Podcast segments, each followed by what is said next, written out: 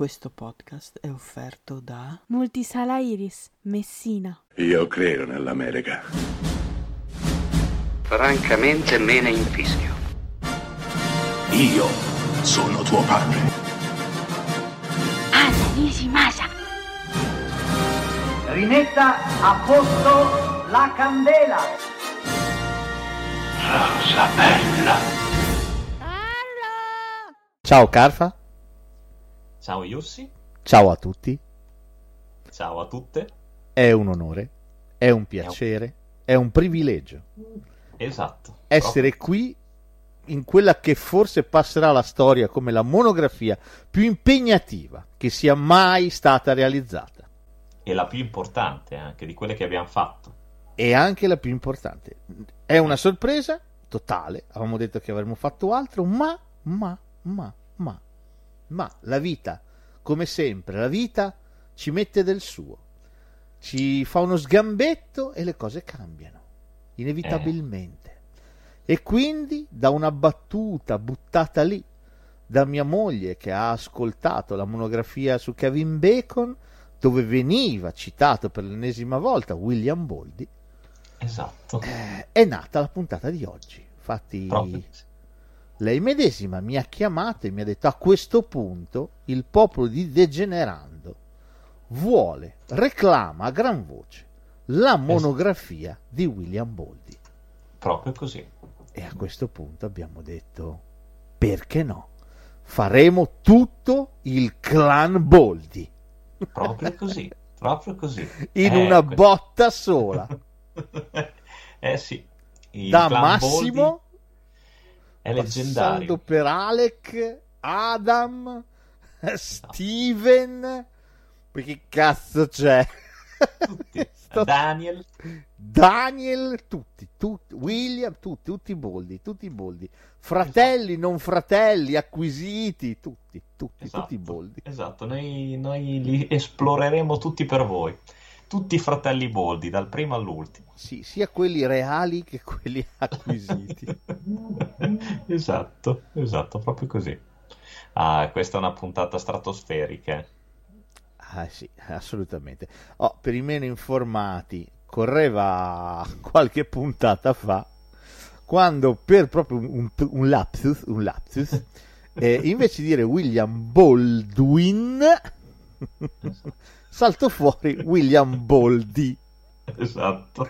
Da qui e, e da lì il resto è storia. È diventato una specie di tormentone che ci fa compagnia ancora, ancora oggi, dopo Alec Boldi, eccetera, eccetera. Esatto. E quindi l'idea era quella di fare proprio una monografia che mettesse insieme sia i veri fratelli Baldwin che gli acquisiti, che sono due, abbiamo scoperto a questo punto. Per proprio Massimo così. Lo sapevamo tutti, caro sì, Carfa. Sì, sì, sì, sì. Ma c'è stata la, la new entry, la guest star. Sì, che ci ha sconvolti completamente. Ha ridefinito veramente le regole dell'universo.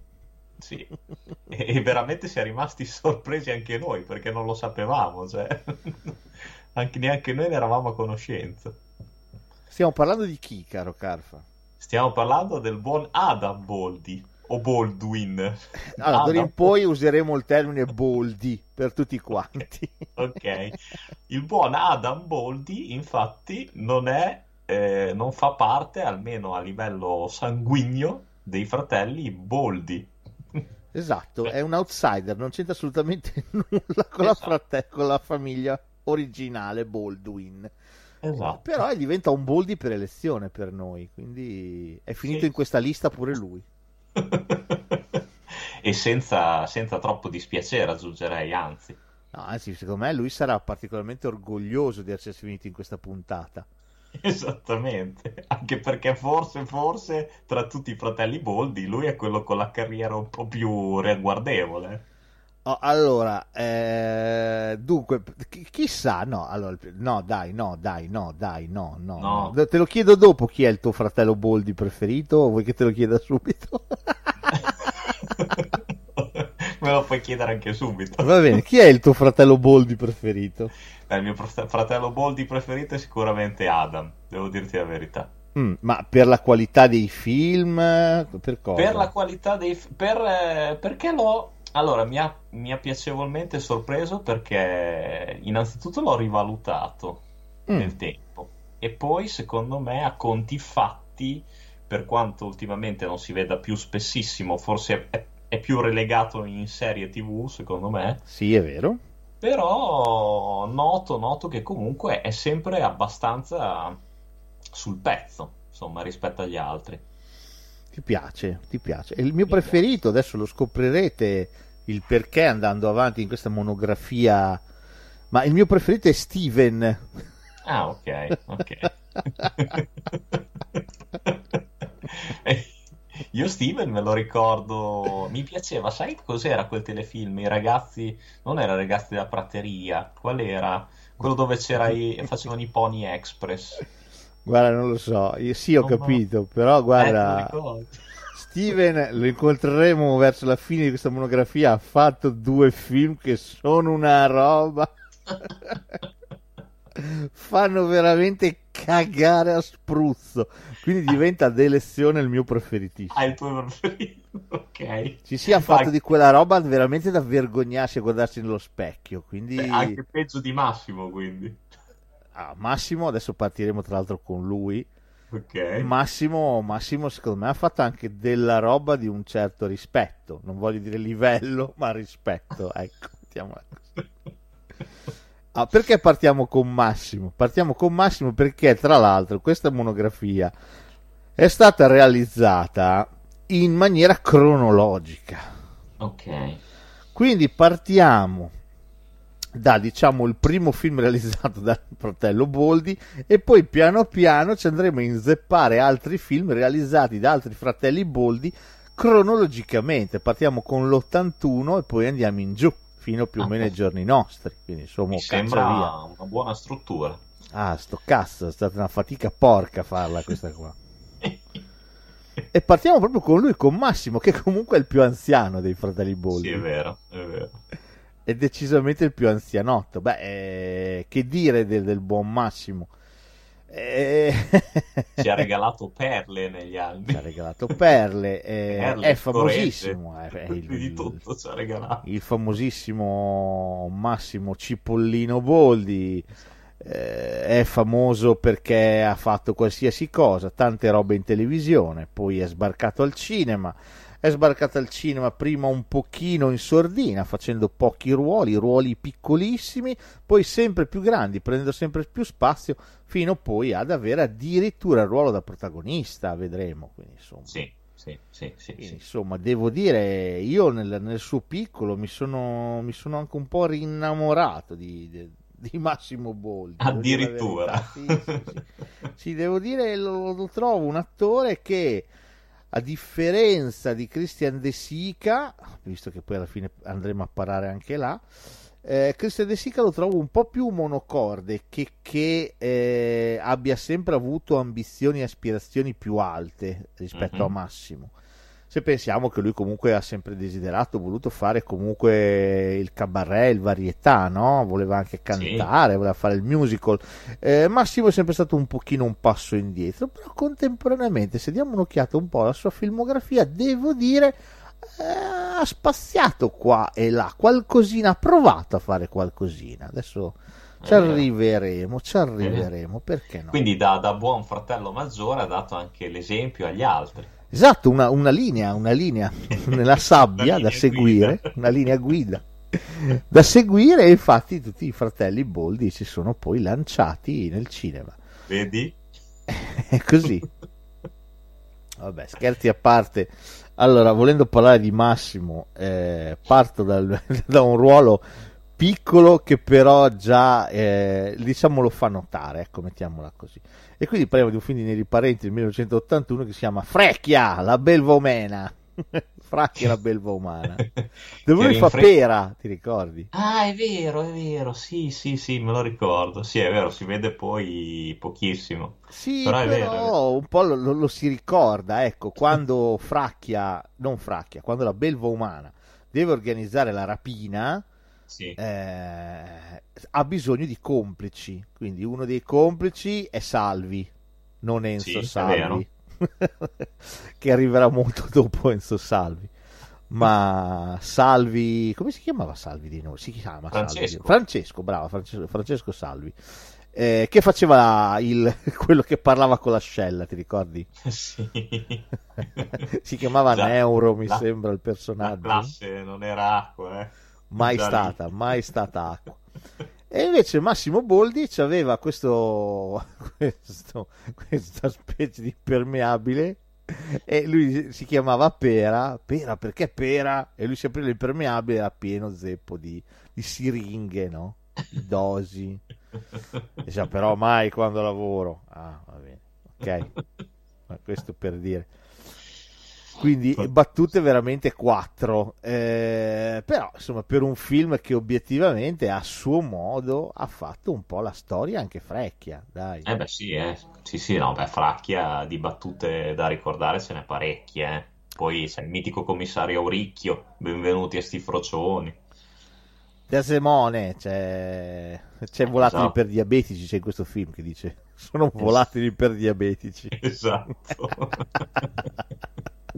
C'è la Mazza Mauro che la sequestra ogni due per tre perché scambiano sì. Fracchia per la belva umana, e lei poveretta non ne può più. Telefonate, sì. telefonate, telefonate, che prima telefonate, prima andiamo a letto. No, è, è fantastico, cioè, Fracchia ancora oggi lo rivedo con piacere. Sì, sono, sono d'accordo, è, è, è un film molto divertente, è un film molto divertente intanto per... per gli equivoci che mette in scena, cioè eh, Villaggio fa il suo, cioè ci mancherebbe, però qui Villaggio è quasi il meno, cioè qui veramente eh, hai fatto bene a citare il commissario Auricchio di Banfi, perché qui veramente regna eh, Banfi sì, in sì, questo sì. film. È vero, è vero, sono d'accordo, anche so... perché comunque Villaggio è diviso in un doppio ruolo, quindi un, ah, un buona parte del film è anche serio Villaggio. Sì, poi c'è un meraviglioso Gigi Reder che fa la mamma. Sì. C'è in una sola scena, ma una scena bellissima. E poi c'è De Simone che è fantastico. I duetti tra Auricchio e De Simone sono una cosa da mandare a memoria. Quando eh. cerca di chiamare la centrale, balliamo. Sì. A un certo punto, la canzonetta che ogni volta che lui parte, c'è un certo punto che dice... Sei grande, sei grande quando mangi la crescente. Sei grande quando mangi la crescente. Fantastico. Fuori di testa, Fracchia. Ah, molto carino. Molto, molto carino, sì. Eh, insomma, dai, eh, arrivare a fare un ruolo anche in un film così, che comunque c'è cioè, nazionale popolare finché vuoi, però nell'ottantuno Fracchia fu, fu un signor film. Sì, ma t- dai, non, non male, non male. No, tant'è che comunque se lo ricordano ancora tutti, eh. Quindi. Assolutamente. Altra particina piccina piccina piccione, l'ottantaquattro di Castellano e Pipolo, il ragazzo di campagna, dove faceva il cugino di di cosa di Pozzetto, Severino, esattamente, quello che abita già a Milano ovviamente. Esatto, no? Esatto. Beh, Ragazzi di campagna è uno di quei film che eh, di nuovo conoscono veramente tutti, anche sì. i sassi sì. Cioè, oltretutto sempre è protagonista spessissimo sui social, anche su Facebook ci sono, cioè, tutti condividono delle scene. Tra l'altro è stato protagonista qualche anno fa di un revival, il Pozzetto insieme ad altra gente, non so se ci fosse anche qualcuno del cast originale, si sono messi e hanno fatto la rievocazione della scena del treno. Fantastico. Lo trovate su YouTube, ci sono loro con le sedie che aspettano che passi il treno. Anche questo, cioè, non si con... sono delle scene iconiche, cioè semplice quando and... entra nell'appartamento il tac, tavolo tac. Di plastica. A me fa sbragare la mamma quando c'è lui che dice che lui è un self-made man che si è fatto da solo, e la mamma che gli risponde: Artemio, non ti fare da solo che ti fa male. È bellissimo. Fantastico. Che cerca sempre di fidanzarlo con la tizia orribile, con la Maria Rosa, con Maria... Eh, ci vuoi bene la Maria Rosa. E fa la mamma, mi fa sbragare. È, è proprio un film carino, semplice. Eh, guarda, poi passiamo al prossimo. Eh, mi è capitato l'anno scorso, quando ancora si facevano cose in questo, in sì. questo pianeta, neanche in questo paese, in questo pianeta, e di andare al, al, al come si chiamava? Al Future Show, scusa, al Future Show di Bologna. Ok. E c'erano stand, eccetera, eccetera. Morale, a un certo punto eh, mi sono visto Yotobi, un famosissimo youtuber, che intervistava eh, Possetto. Sì, sì. Erano presenti entrambi. Possetto, poverino, è invecchiato tanto. È invecchiato tantissimo. Ecco, volevo dire, volevo dire questa cosa. È invecchiato veramente tanto. E ha portato eh, la sua. Ha parlato pochissimo e ha fatto praticamente vedere tutto Ragazzi di Campagna. Aveva preparato degli spezzoni di Ragazzi di Campagna e ha fatto vedere minuti interi del film. Oh, però poverino era, era un po', un po' giù di tono, l'ho visto molto molto invecchiato. Il Possetto che ricordo io è un Possetto decisamente diverso. Quindi, insomma, vabbè. Però questo è un Dispiace, ottimo film sì, per sì. approcciarsi, ecco. Va bene, ancora avanti, ottantaquattro, Carlo Verdone lo chiama, fa un ruolo molto bello, sì. E I due carabinieri. Sì, molto bello e anche molto drammatico alla fine. Sì, sì, eh, il personaggio di Boldi è il, il personaggio che rimane probabilmente più impresso nei due carabinieri, è proprio vero. Per la fine che farà. Tra l'altro fine sì. completamente inaspettata. Proprio così. E poi tra l'altro ti dirò di più, non soltanto per la fine secondo me, ma se ti ricordi anche il personaggio che spara al rapinatore e poi si sente in colpa, ti ricordi?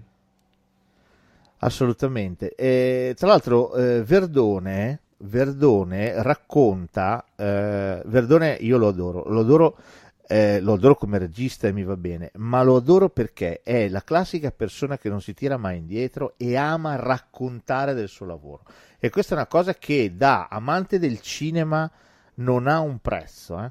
non ha un so. prezzo. Sono assolutamente d'accordo con te. E lui racconta sempre, racconta mille aneddoti, mille cose. E, e quando parla dei due carabinieri dice che Massimo Boldi fu eh, contattato dall'Arma dei Carabinieri, che credo gli diedero anche un'onorificenza, mm. se mi ricordo bene, per il personaggio interpretato, perché aveva eh, interpretato una cosa che non si vedeva sullo schermo e, e invece a cui loro purtroppo ogni tanto capitava di doverla affrontare. Sì, Quindi sì, era, sì. era molto interessante. E lui ricevette un'onorificenza direttamente proprio dai carabinieri. Un'altra cosa che racconta sempre Verdone del film è che si trovò molto male con Montesano. Sì, mi ricordo. Questo avevo sentito, che Montesano, insomma, gli piaceva fare un po' la prima donna, eh. Ma sì, sai, siamo nell'ottantaquattro. Montesano in quell'epoca lì era Dio in terra, eh, in Italia, eh. Eh, era all'apice del successo, eh. all'apice del successo, e mal digeriva il fatto che eh, Verdone regista eh, fosse anche attore, quindi questo doppio ruolo davanti sì. e dietro la macchina da presa probabilmente non l'aveva presa assolutamente bene Montesano, e accusava continuamente Verdone di scrivere il film per lui, mm. per se stesso, è vero. lasciando le battute meno divertenti a Montesano. Sì, sì, sì, sì, sì, è vero, è vero. Tant'è che, se non sbaglio, Montesano improvvisò la scena della parlata di Jerry Lewis alla, alla Onofri, se non sbaglio, proprio per prendere un po' più di spazio.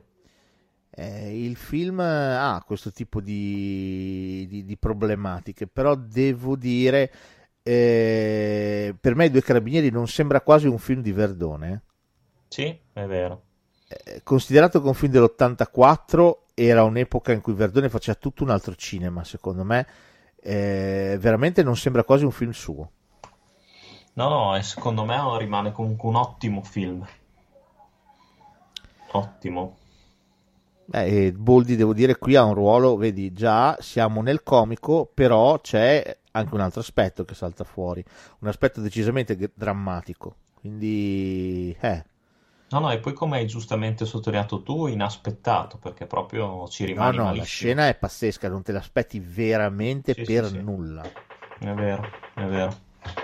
Tanto di cappello. Oh, ottantacinque, Neri Parenti eh, lo chiama questa volta, fa un ruolo decisamente più importante. Sì. Prende un po' più di spazio, non tantissimo, però un po' più di spazio. chiama a fare il, il telereporter de, dell'immaginaria videoco- no, Telecosmo, insieme a suo fratello, tra l'altro, c'è il fratello di Boldi nel film, è vero, è vero. Che è quello che guida la macchina, e sto parlando ovviamente del film I Pompieri. Anche, que- anche questo rimane nel cuore, eh. Rimane, rimane nel cuore, anche un po' nel culo, però cioè, qua eravamo già un po' alla fine, però va bene. Però anche qua qualche, qualche pezzo, sempre con Banfi e, e anche con, con Andrea, c'è, c'è, dai.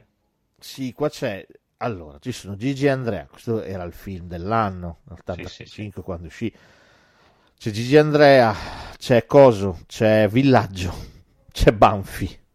C'è, vabbè, Boldi, poi c'è Coso, c'è Ricchi Tognazzi, esatto. E c'è pure Moana che fa una particina, esatto. E De Sica, e c'è De Sica, ovviamente c'è De Sica, quindi è la prima volta che i due forse si trovano a lavorare assieme. Devo okay. dire, ah, I Pompieri lo vidi all'Arcobaleno uno, andai al cinema a vederlo, non ero molto eh, per la quale da vedere questo tipo di film già nell'ottantacinque, nel senso che già per me era festa finita. Nell'ottantacinque io avevo tredici anni, è stato lo stesso anno di Torno al Futuro, cioè per me c'era solo il cinema americano. Cinema italiano deve essere proprio qualcosa di veramente bello, altrimenti facevo fatica. E andai però a vederlo questo perché il, il, uno dei miei amichetti, uno dei miei amici del cortile, una volta c'era il cortile, no? Questa cosa che si scendeva giù, si mm-hmm. giocava insieme ad altri tuoi simili, questa cosa che abbiamo completamente perduto. Eh, suo zio faceva il pompiere, quindi eh, la produzione aveva fatto avere eh, biglietti gratis per tutti quelli che facevano i pompieri. Lo zio li aveva Vabbè, girati eh. al nipote, e il nipote aveva pensato bene di offrirmi il cinema, quindi siamo andati insieme a vederci i pompieri, quindi ho anche questo, questo ricordo, devo dirti. Beh, io comunque ti faccio una piccola confessione, il finale dei, di Pompieri mi ha sempre un po' commosso. Sì, eh? Quando Banfi... Sì. Eh. Quando... No, scusa, Villaggio, Villaggio. Quando Villaggio va via, che loro quello lo era il mio posto, eh, adesso partono. Eh. Sì, sì. Quello, quello ti dirò che un pochino mi ha sempre smuove. commosso. Eh, ti smuove qualcosa. Eh, sì, sì, sì, sì, loro che lo chiamano, si fermano apposta. Sì, sì, che eh. fanno volare via, tra l'altro, Boldi. Esatto. Il quale è finito a fare la recluta. Esatto. Eh... Boldi è quasi divertente questo film, quasi, dai, non è, non è neanche male, lui con tutti i suoi sì. marchingegni che cerca di riprendere, sì, è vero, eh, non è si vero. Capisce perché si incaponisca a riprendere i pompieri in qualsiasi sì, è vero, è situazione, vero. Anche quando fanno le esercitazioni non si capisce, però va bene, insomma, così fa Telecosmo. Telecosmo, sì. non, è, non è malvagissimo, dai, si, si vede, siamo ancora siamo ancora nella commediossa eh, cinepanettosa che non mi dispiace, dai, questo se, okay. se capita lo vedo anche, lo guardo, okay, okay. Come magari do un'occhiata, ma proprio un'occhiata, questo cambia molto velocemente, a un film dell'ottantasei di Castellano e Pipolo che si chiama Grandi Magazzini. Ecco, questo faccio questo è veramente brutto. Eh. Questo è veramente un, un film, a parte ipercorale, qui veramente c'è la Madonna incoronata di San Luca. Sì, ci sono Manfredi Banfi, la figlia di Banfi, Montessano, Possetto, Villaggio, Banfi, poi chi cazzo? Eter Parisi, Michele Placido. Parisi, Michele Placido che fa il direttore. Christian De Sica. Christian De Sica. Boldi qui fa la guardia giurata, quella che deve sorvegliare, quella della, della vigilanza. Sì. C'è anche un Teo Teocoli. È vero. Giovanissimo, è vero. Che è quello che fotte la bici, ti ricordi? È vero, sì. Però questo sì, è veramente pratic- bruttino, eh. Sì, questo è brutto. Sì, che a lui gli fregano tutto da sotto il naso e lui non se ne accorge. Esatto. Mi ricordo quelli là che fregano i carrelli. Esatto, esattamente. No, veramente... Questo è veramente bruttino. Cioè, possiamo quasi dire, senza tema di essere smentiti, che la cosa più bella di Grandi Magazzini è la canzoncina. Grandi magazzini, per grandi e per piccini. E poi sto film mi ricordo, ti ricordi che c'è anche Nino Manfredi? Sì, l'ho detto prima, c'è anche Nino ah, Manfredi sì. Che deve realizzare uno spot, deve realizzare. Pazzesco. Questa sì. È l'unica cosa forse non male del film, perché all'epoca Manfredi effettivamente faceva i caroselli, caroselli, senti come sono anziano, porca troia se sono vecchio. Faceva gli spot della lavassa, ti ricordi? Sì, sì. Più la mandi giù, più ti tira su. Okay. Faceva quella roba lì, faceva quindi che l'abbiano preso per fare un ruolo diciamo simile a quello che in realtà faceva la realtà aveva un che di ironico. Sì, la sua parte si vede che è qualitativamente comunque superiore anche se si eh, vede poco. Manfredi è Manfredi, cioè eh, sempre quel comunque... cazzo che vuoi, ma Manfredi è Manfredi, cioè eh, che dobbiamo fare? C'è poco da fare. C'è poco da fare. Oh, vabbè, basta. Allora, Massimo si prende una, una, una pausa, la mettiamo in naftalina un attimo. Okay. Nell'ottantasette, visto che è cronologico, ottantasette, il primo dei fratelli Boldi veri o acquisiti, il prossimo dei fratelli Boldi, di cui andiamo a parlare, è proprio il tuo adorato Adam, che oh. nell'ottantasette fa un ruolo, tra l'altro, molto interessante, molto bello, nel mitologico Full Metal Jacket di Stanley Kubrick. E tra l'altro ti dirò, cioè, eh, io credo che sia uno dei suoi primi ruoli, cioè quindi tanta sì, roba. Se mi ricordo bene, forse debutta proprio con questo, o, o quasi. Cioè, qua sì, Stanley sì. Kubrick aveva avuto anche coraggio eh, a prendere un attore che comunque era sconosciuto, perché comunque... Beh, vogliamo parlare tempo, di Vincent D'Onofrio? Sì. No. Sì, beh, poi effettivamente questo erano poi film, tutti... Cioè, minchia. Sì, cioè, a parte sì. Matthew Modine... o Modine che dir si voglia sì, che, che finirà forse non era conosciutissimo comunque, che tra l'altro rincontreremo in questa monografia sì, è vero. E... però si era conosciuto, aveva già fatto Birdie, aveva già fatto dai come attore sì, era il volto un pochino più noto, era l'unico volto noto, gli altri cioè, il sergente Hartman nasce qua sì, sì. Chi l'aveva mai visto prima? Adam Baldwin nasce qua, chi l'aveva mai visto prima? Poi abbiamo già finito gli attori, perché è rimasto Vincent D'Onofrio che diventa un monumento. Sì. Vincent sì, D'Onofrio sì, sì. È un monumento alla recitazione. Tra anni e anni, quando si andrà a parlare dei grandi attori che mettevano tutto loro stessi nei film che facevano, secondo me Vincent D'Onofrio è uno di quelli di cui si parlerà. Porca perché tra questo, tra il ruolo di Fisk in Daredevil... Mm. A me piace Strange anche Days. Quando sì, a me piace quando guardo apposta Law and Order che è su, su Prime sì. Perché mamma c'è lui mia. Mamma mia a e peccato, peccato che abbia partecipato poco perché poi ebbe un infarto, ti ricordi? Sì, che sì, lo costrinse sì. ad abbandonare la serie. Lui è veramente veramente un, un grandissimo. Questo film fa palla di lardo, cioè, vi dobbiamo veramente raccontare Full Metal Jacket. No, film no, no, eh. uh, iper diviso in due, la sì. parte prima dove c'è l'addestramento di questi ragazzi che li stanno addestrando per andare in Vietnam e la parte dopo dove vediamo alcuni di loro in battaglia, in battaglia durante una battaglia in particolare dove sì, c'è un sì. cecchino addirittura che li prenderà di mira. Film assoluto sulla guerra, tra l'altro Stanley Kubrick amava riflettere sulla guerra, se ci pensi, Orizzonti di Gloria, certo. eh, lo stesso Dottor Stranamore, se vuoi, è un film sulla guerra, non sì, è la guerra sì, combattuta, sì. ma è la guerra della terza guerra mondiale, no? la guerra, la guerra certo, che verrà, verissimo. Full Metal Jacket, lo stesso Barry Lyndon, se vuoi, è un film dove Anche, la guerra c'entra certo, tantissimo. Sì, sì. Sì, sì, sì, sì. Quindi e questo eh. per me che è il penultimo film che fece nella sua carriera, perché dopo arriverà Eyes Wide Shut, però questo è il penultimo. Fu una roba, questo film non fu neanche candidato all'Oscar, cioè lo stesso anno di questo è lo stesso anno, ragazzi, di Platoon, eh? Di Oliver Stone. Sì, è vero. È vero. Vinse tutto Platoon, candidarono a tutto Platoon. Ora. Eh sì. sì Full sì, Metal sì. Jacket e Platoon sono, come ve lo dico in dialetto bolognese, che è un pochino meno volgare, le compagne Chaver e Steravaddar, ecco. Ok, fare all'amore e vedere qualcuno che fa all'amore, c'è questa differenza qua. E, ed, è, ed è assurda questa cosa qua se ci pensi, perché addirittura se non sbaglio Oliver Stone fu davvero in Vietnam. Sì, Oliver Stone eh, andò in Vietnam, infatti è una delle sue ossessioni, ha fatto ben tre film eh, sul Vietnam, esatto. Perché Platoon è il primo di una trilogia. Quindi che continua con Nato il quattro luglio, che tornerà, eh, esatto. E con eh, Tra cielo e terra. Esatto, con Tommy Lee Jones. È, esatto. è, è, è pazzesco, se vuoi. Sì, che sì, Full Metal cronista Jacket di rende... guerra. Sì, sì, sì, sì.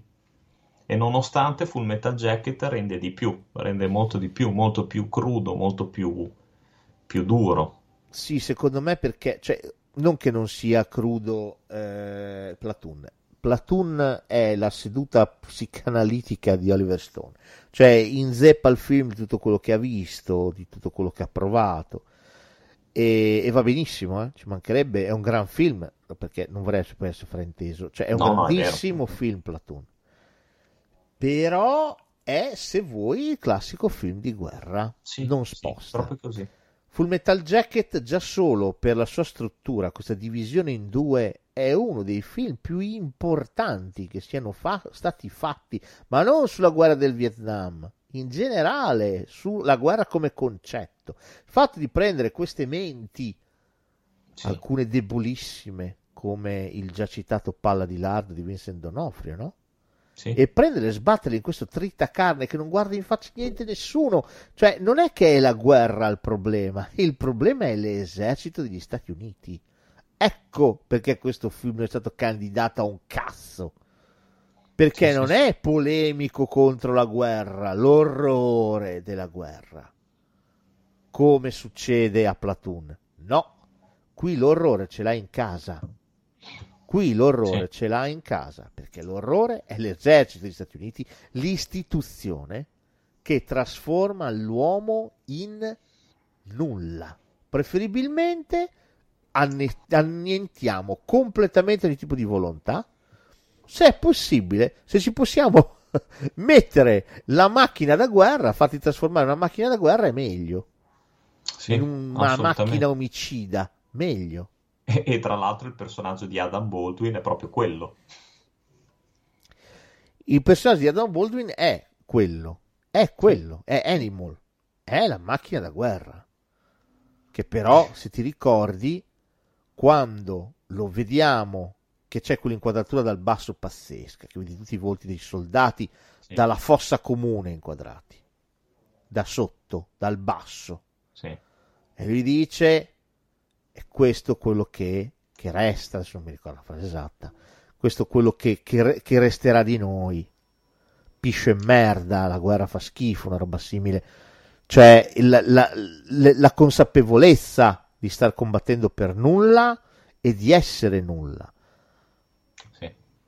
Sì, sì, sì. Pensa ah, solo il, la differenza di approccio che c'è, cioè Stone ci mette l'Adagio for Strings di Barber come colonna sonora, sì, sì, questa musica dolente, no? E agiografica molto, che fa contrapposizione, no? All'ora della guerra, però ci mettiamo questa musica bellissima. E Kubrick non fa nulla di tutto ciò, ed era uno che con la musica ci lavorava molto bene, eh? Stava molto attento, ma non fa nulla di tutto ciò.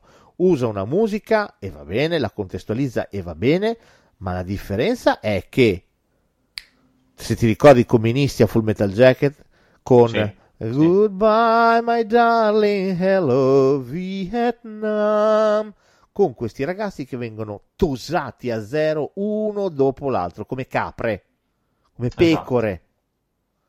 La volontà, il giudizio non esiste più. Cioè tu non importa quello che stai pensando, tu devi no, imparare a pensare come un unico essere. E questa cosa per me in Full Metal Jacket è pazzesca, pazzesca. Eh, se, se pensi anche alla fa- scena che è terrificante, quando comunque eh, osannano le qualità da cecchino di Lee Harvey Oswald e di Charles Whitman, che sono stati nei Marines degli Stati Uniti. Esattamente, esattamente. No, questo è un film pazzesco e Vincent D'Onofrio è allucinante perché racconta proprio il, la, la disarticolazione di, di tutto, cioè come lui lentamente va dalla deriva sempre di più, no? Sì, sì. Tu a un certo punto vedi, dopo che gli fanno il, la cattura dopo che gli fanno la cattura col sapone. Esatto. Lui da lì prende le distanze, lui gli si spegne qualcosa negli occhi, in testa. Lo vedi che è da un'altra parte, lo vedi. Sì. Allucinante, sì, sì. eh? Allucinante. È pazzesco. No, è un film, questo per me è... Ma ragazzi... Sì, questo è to- tostissimo. Questo è tostissimo, questo è veramente tostissimo, questo è un film pesante, pesante, pesantissimo. Guardate, questo se non l'avete visto, ragazzi, immediatamente accorrere a vedere eh, Full Metal Jacket, perché è veramente un film, ripeto, che sì, contro la guerra, ma è contro proprio l'istituzione che ha deciso sì. di prenderti, annullarti e mandarti in guerra. Ed è, ed è allucinante il fatto che loro si trovano a combattere questo cecchino, poi alla fine quando scopri l'identità del cecchino ti cadono i maroni, quel finale pazzesco di loro che, che cantano la marcetta di Topolino. eh, ma che cazzo è, ma che cazzo è ragazzi, ma stiamo scherzando, dove l'essere umano di fronte all'orrore è tornato bambino, no? Sì. Uh, questo è veramente un film allucinante, bellissimo.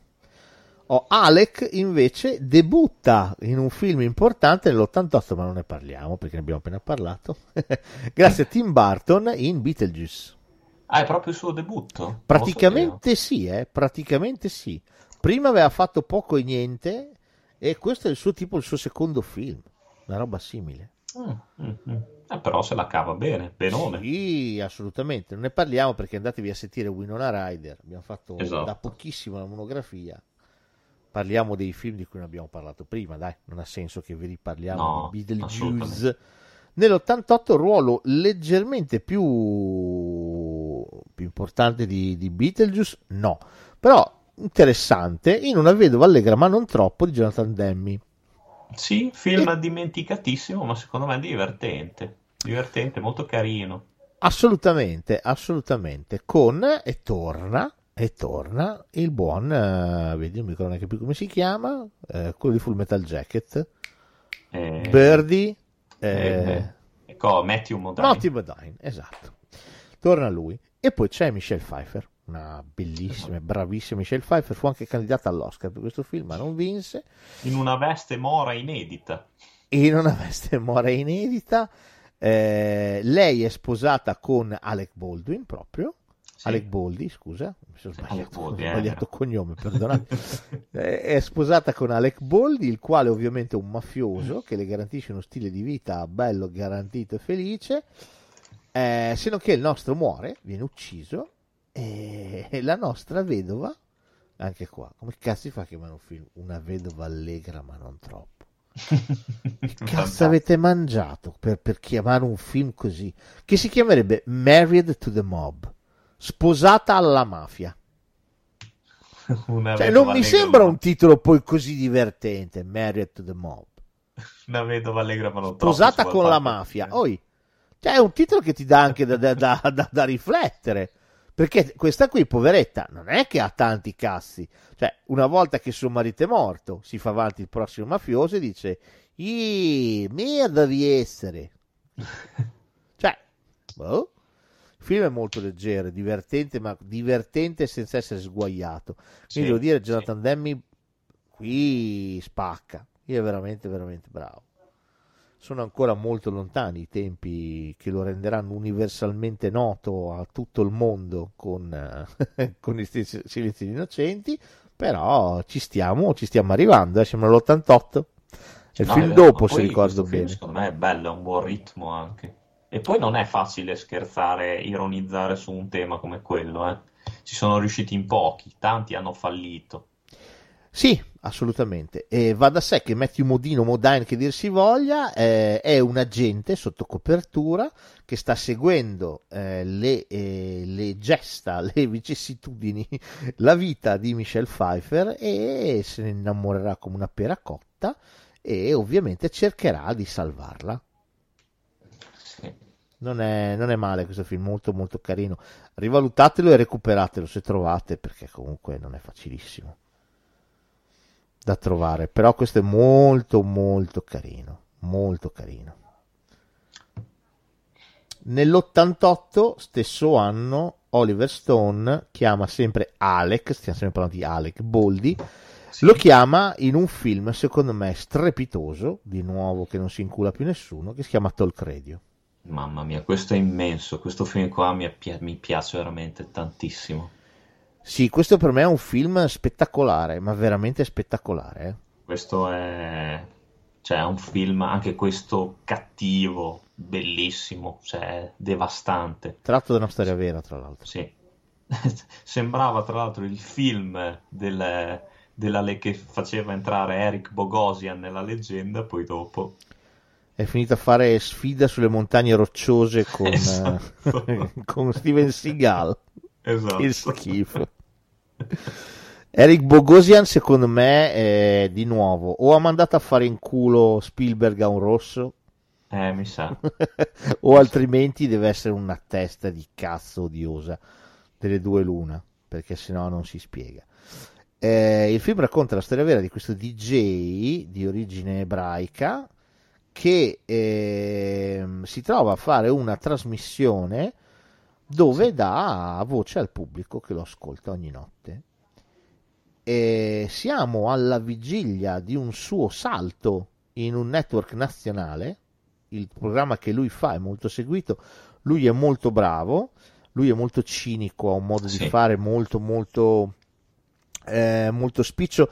Alcuni ascoltatori, può ricordare, giusto per farvi un'idea, ma vaga, eh, vaga, per darvi un'idea molto vaga, può ricordare le, leggermente e l'atteggiamento eh, che ha il conduttore della Zanzara di Radio ventiquattro. Sì, è vero. Leggermente, cioè con qualcuno è una merda fotonica, con qualcun altro invece si diverte, eccetera eccetera, ok? Un sì. pochino l'atteggiamento è quello. In tempi più recenti, se volete, se no addirittura lo step del uh, talento del Calabrone un pochino si rifà anche a Talk Radio, un pochino. Sì. E, va bene, cosa capita? Che eh, durante questa notte molto importante per la sua carriera e la sua vita riceve l'ennesimo, perché non è nel primo né eh, sarà l'ultimo, eh, minaccia di morte. Arriva una minaccia di morte, una minaccia di morte molto particolare, perché gli arriva prima via, via telefono e poi gli arriverà un pacco. Esatto. Il pacco è pesissimo, è un topo morto, topo morto. Dentro, avvolto dentro una bandiera nazista. Sì. Questo, ripeto, è una storia vera, eh. Sto D J ci ha rimesso la vita. Le minacce di morte non solamente minacce, l'hanno proprio ammazzato in un parcheggio. Sì. Quindi di Oliver Stone parla anche di questo, cioè lui verrà ucciso la notte stessa. E questo film secondo me è bellissimo, è bellissimo, bellissimo, bellissimo. È tutto poi sulle spalle di Bogosian. È tutto è... sulle spalle di Bogosian per la maggior parte, c'è tanto anche il, il suo regista, che è un attore un po' feticcio di Oliver Stone, che c'è in quasi tutti i film, è quello che andrà a fare il medico eh, in Scrubs. Sì, John McGillie. Esattamente, e lui c'è in un sacco di film di Oliver Stone, veramente in un sacco. Qui fa un ruolo bellissimo, fa il regista, fa il producer. Eh, Alec Baldwin fa il padrone della radio, della radio sì. del network, e devo dire questo è un film tesissimo, spettacolare. Musica di Stuart Copeland, ex Police, che cazzo volete di più? Che veramente questo è, un, è una summa, è un trattato di regia questo film, eh? Sì, sì, sì, sono d'accordo, sono d'accordo. No, questo è un grandissimo, grandissimo film, anche questo non si vede più, non ne parla più nessuno, boh. No, questo è bellissimo, questo è veramente un film spettacolare per quanto è, tra l'altro tutto chiuso in una stanza, sì, veramente sì. tutto chiuso solo dentro la radio. Questo è veramente un grande film. Bogosian qui spacca, bravissimo. Peccato sì. che, come abbiamo detto, è finito a, a fare un film con Steven Seagal, per dirvi il successone che ha avuto quest'uomo.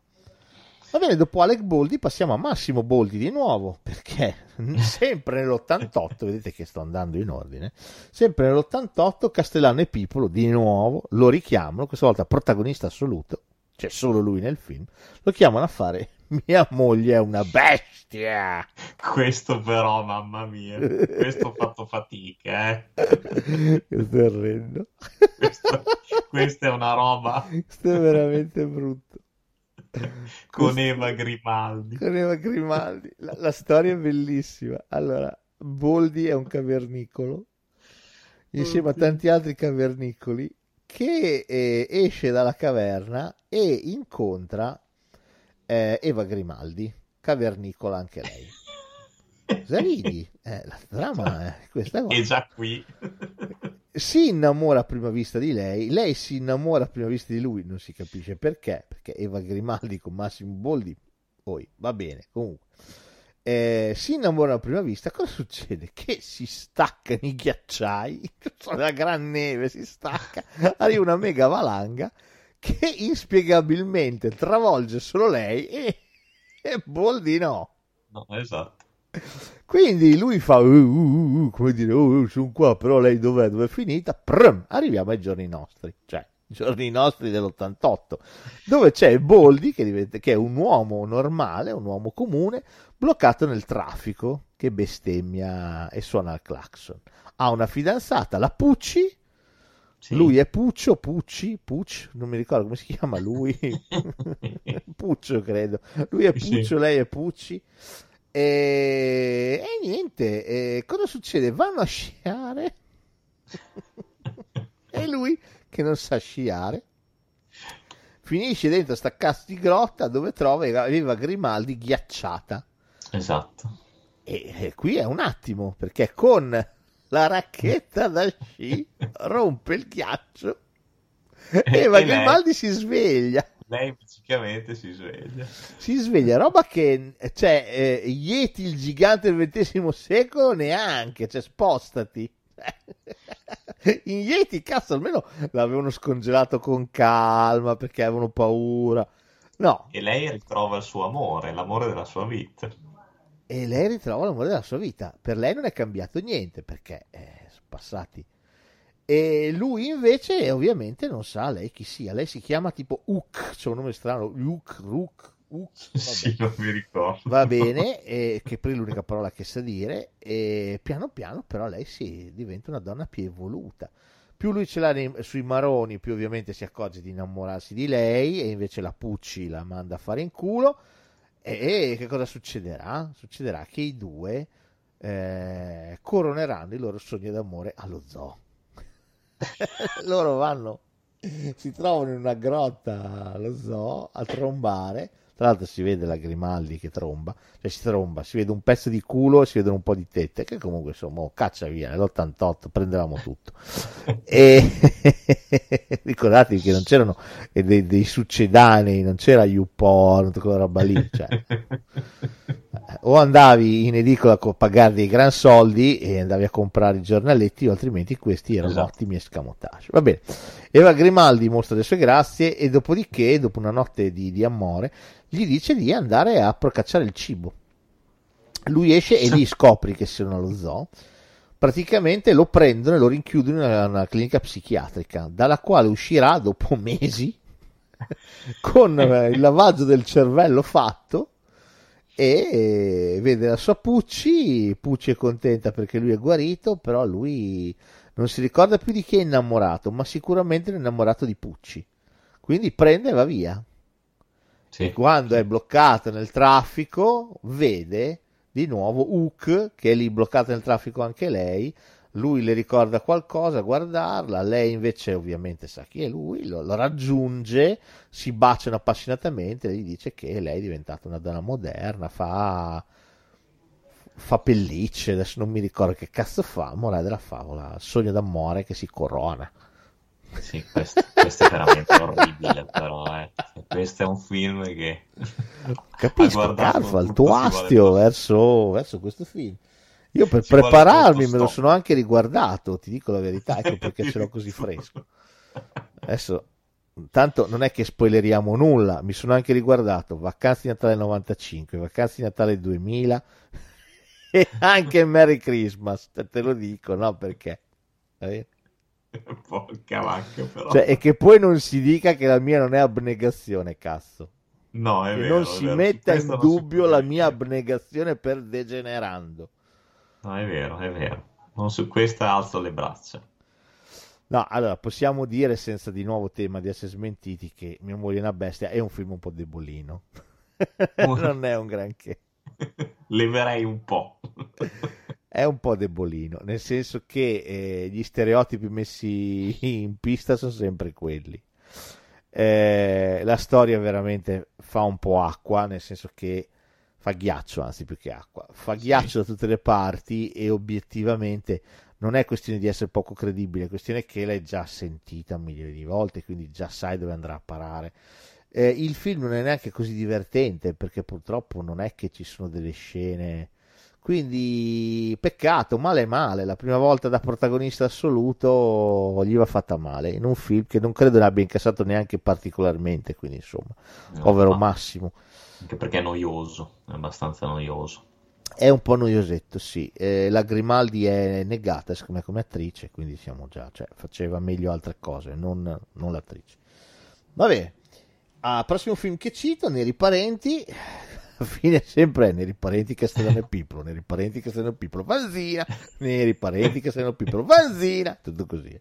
Ma vabbè, lo chiama nell'ottantanove a fare uno degli episodi celeberrimo, diventato celeberrimo, lo cito per quello, di Fratelli d'Italia. Ah, il primo episodio io. Con Jerry Calà fa veramente cagare. Quello sì, dove c'è no, Moana, la tigre del ribaltabile. No, sì, Moira, lei la tigre del Salerno. Sì, esatto, quello è veramente bruttino. No, l'episodio di Boldi che deve andare in trasferta, lui ovviamente tifa Milan tutta la vita, deve andare in trasferta in macchina giù a Roma per la trasferta della sua squadra del cuore che giocherà contro la Magica, non è male. Non è no, male. non è male, anche se comunque qua trainano più Mattioli, i due ultra romanisti. Mattioli e l'altro che fa- aveva fatto compagni di scuola, non mi ricordo esattamente, non mi ricordo il nome dell'attore, sì, lui. Mm. E devo dire, non è male, non è male. Lui tra l'altro li prende, li prende a bordo, perché i due stanno facendo l'autostop per un misunderstanding, perché loro hanno tutte le cose del Milan. E lui pensa che siano milanisti, invece... e invece sono cose catturate al nemico, no? Loro sono lupacchiotti. Esatto. E devo dire, vedere Boldi incastrato in questa cosa in cui lui deve mandar giù la bile e far finta di essere lupacchiotto pure lui, perché sennò ha paura che questi yemenino, perché sono tutti quanti libertà vigilata sta gente, non è male, non è male. Ha delle cose carine questo film, il fatto che ci siano i due figli di, di, di, di Boldi che si chiamano come il presidente del Milan, se ti ricordi. Sì, è vero. Uno si chiama Anton Silvio, non mi ricordo, l'altro Anton Giulio, non mi ricordo, comunque insomma, cioè, rievocano, rievocano Silvio Berlusconi, rievocano del nome. Poi è bellissimo il finale dove lui, poveretto, le prende da tutti. Esattamente, di qualsiasi colore. Poi si c'ha, c'ha la lupa, quando gli tatuano la lupa, insomma dai, non è male, dai, questo film è ingenuotto e stupidino. Però devo dire non è, non è malvagio, si occupa del gioco più, più famoso del nostro paese, eh, lo fa con un certo gusto, prendendo anche un po' per il culo eh, le varie tifoserie che sì, si fa di tutto solo per, per lo sport e basta, no?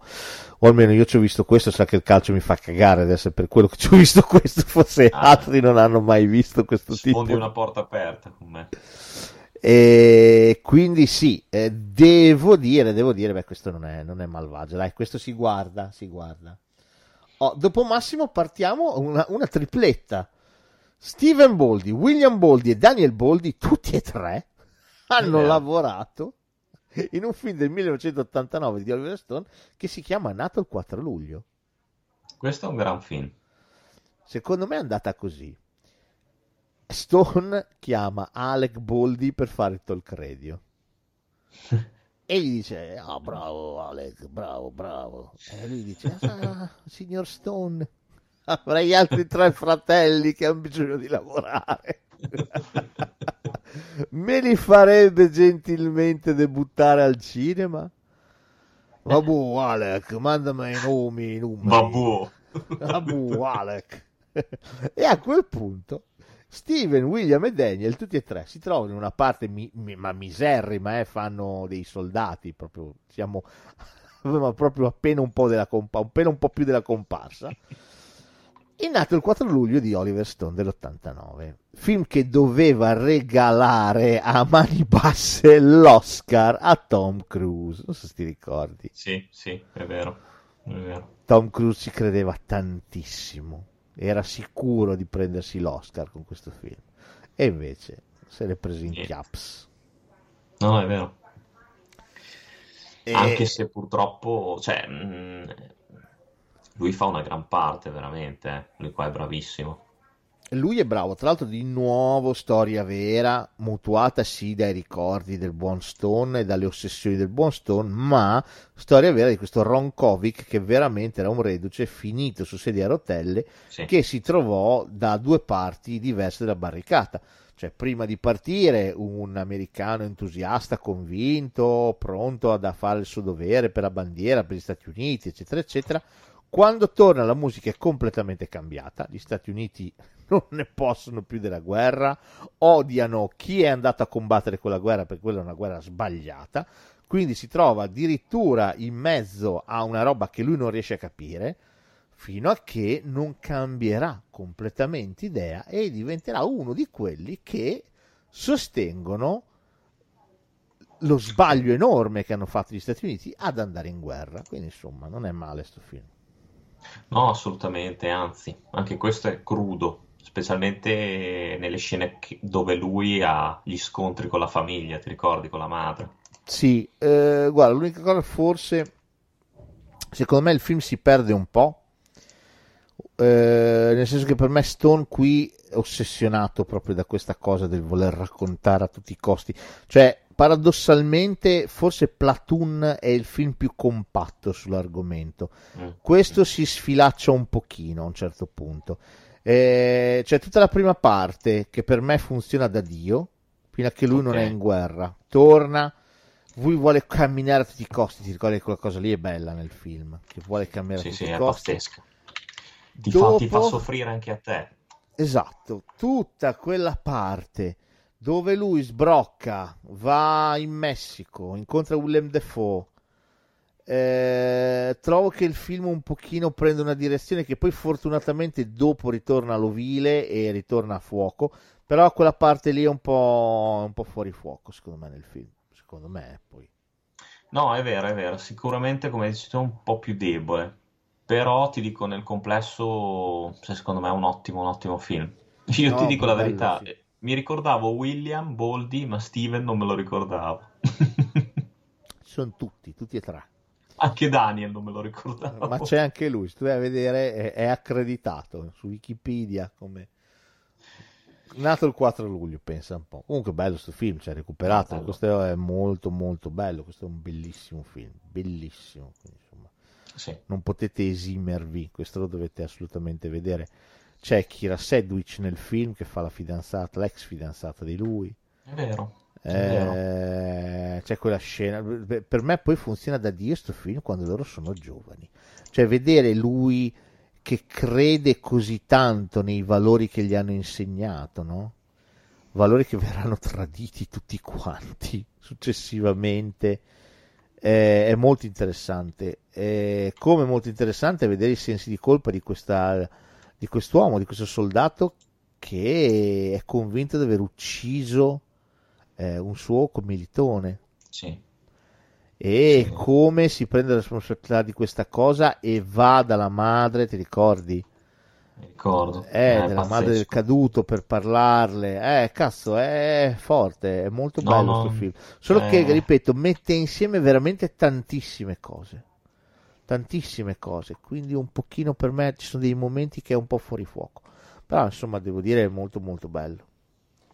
Qui io sono per d'accordo. Una volta è vero, cioè, poteva, potevano veramente dargli l'Oscar a Tom Cruise questo film. Sì, sì, veramente... sì, qua, qua se lo, se l'era, obiettivamente se, l'è meri- se l'era meritato, se lo sarebbe meritato. Anche se io quell'anno, sempre millenovecentottantanove, saltando a un altro fratello Boldi, visto che i film giusti che piacciono a me non vincono mai, non vincono mai niente, se c'è un film che nel millenovecentottantanove doveva vincere centoventotto Oscar, o perlomeno uno dei tanti che quegli anni, quell'anno doveva vincere, è Le strade della paura di Eric Red. Eh sì, dove c'è il mio preferito, il nostro Adam Boldi. C'è proprio Adam, c'è Adam Boldi, insieme a un Roy Scheider da applauso pure lui, sì, loro due sì. Sono fantastici.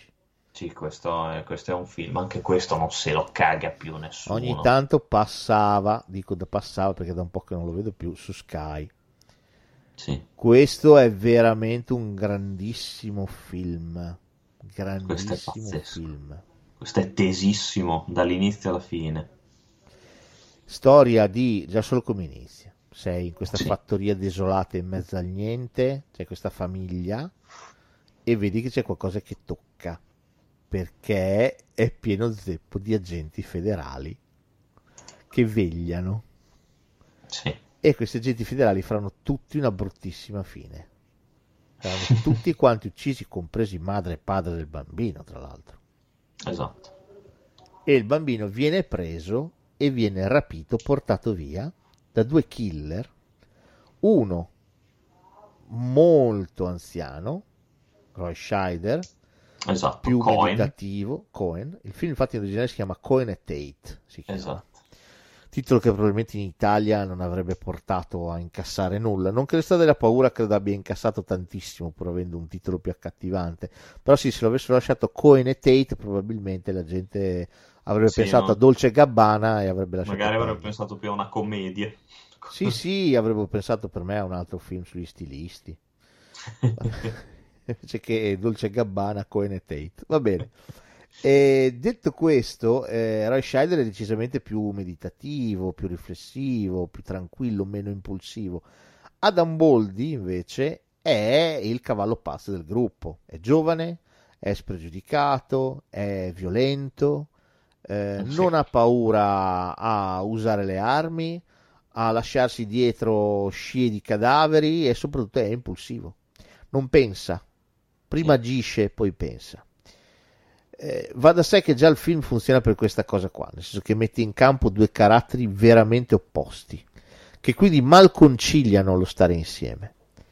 Il colpo di genio qual è? Il ragazzino.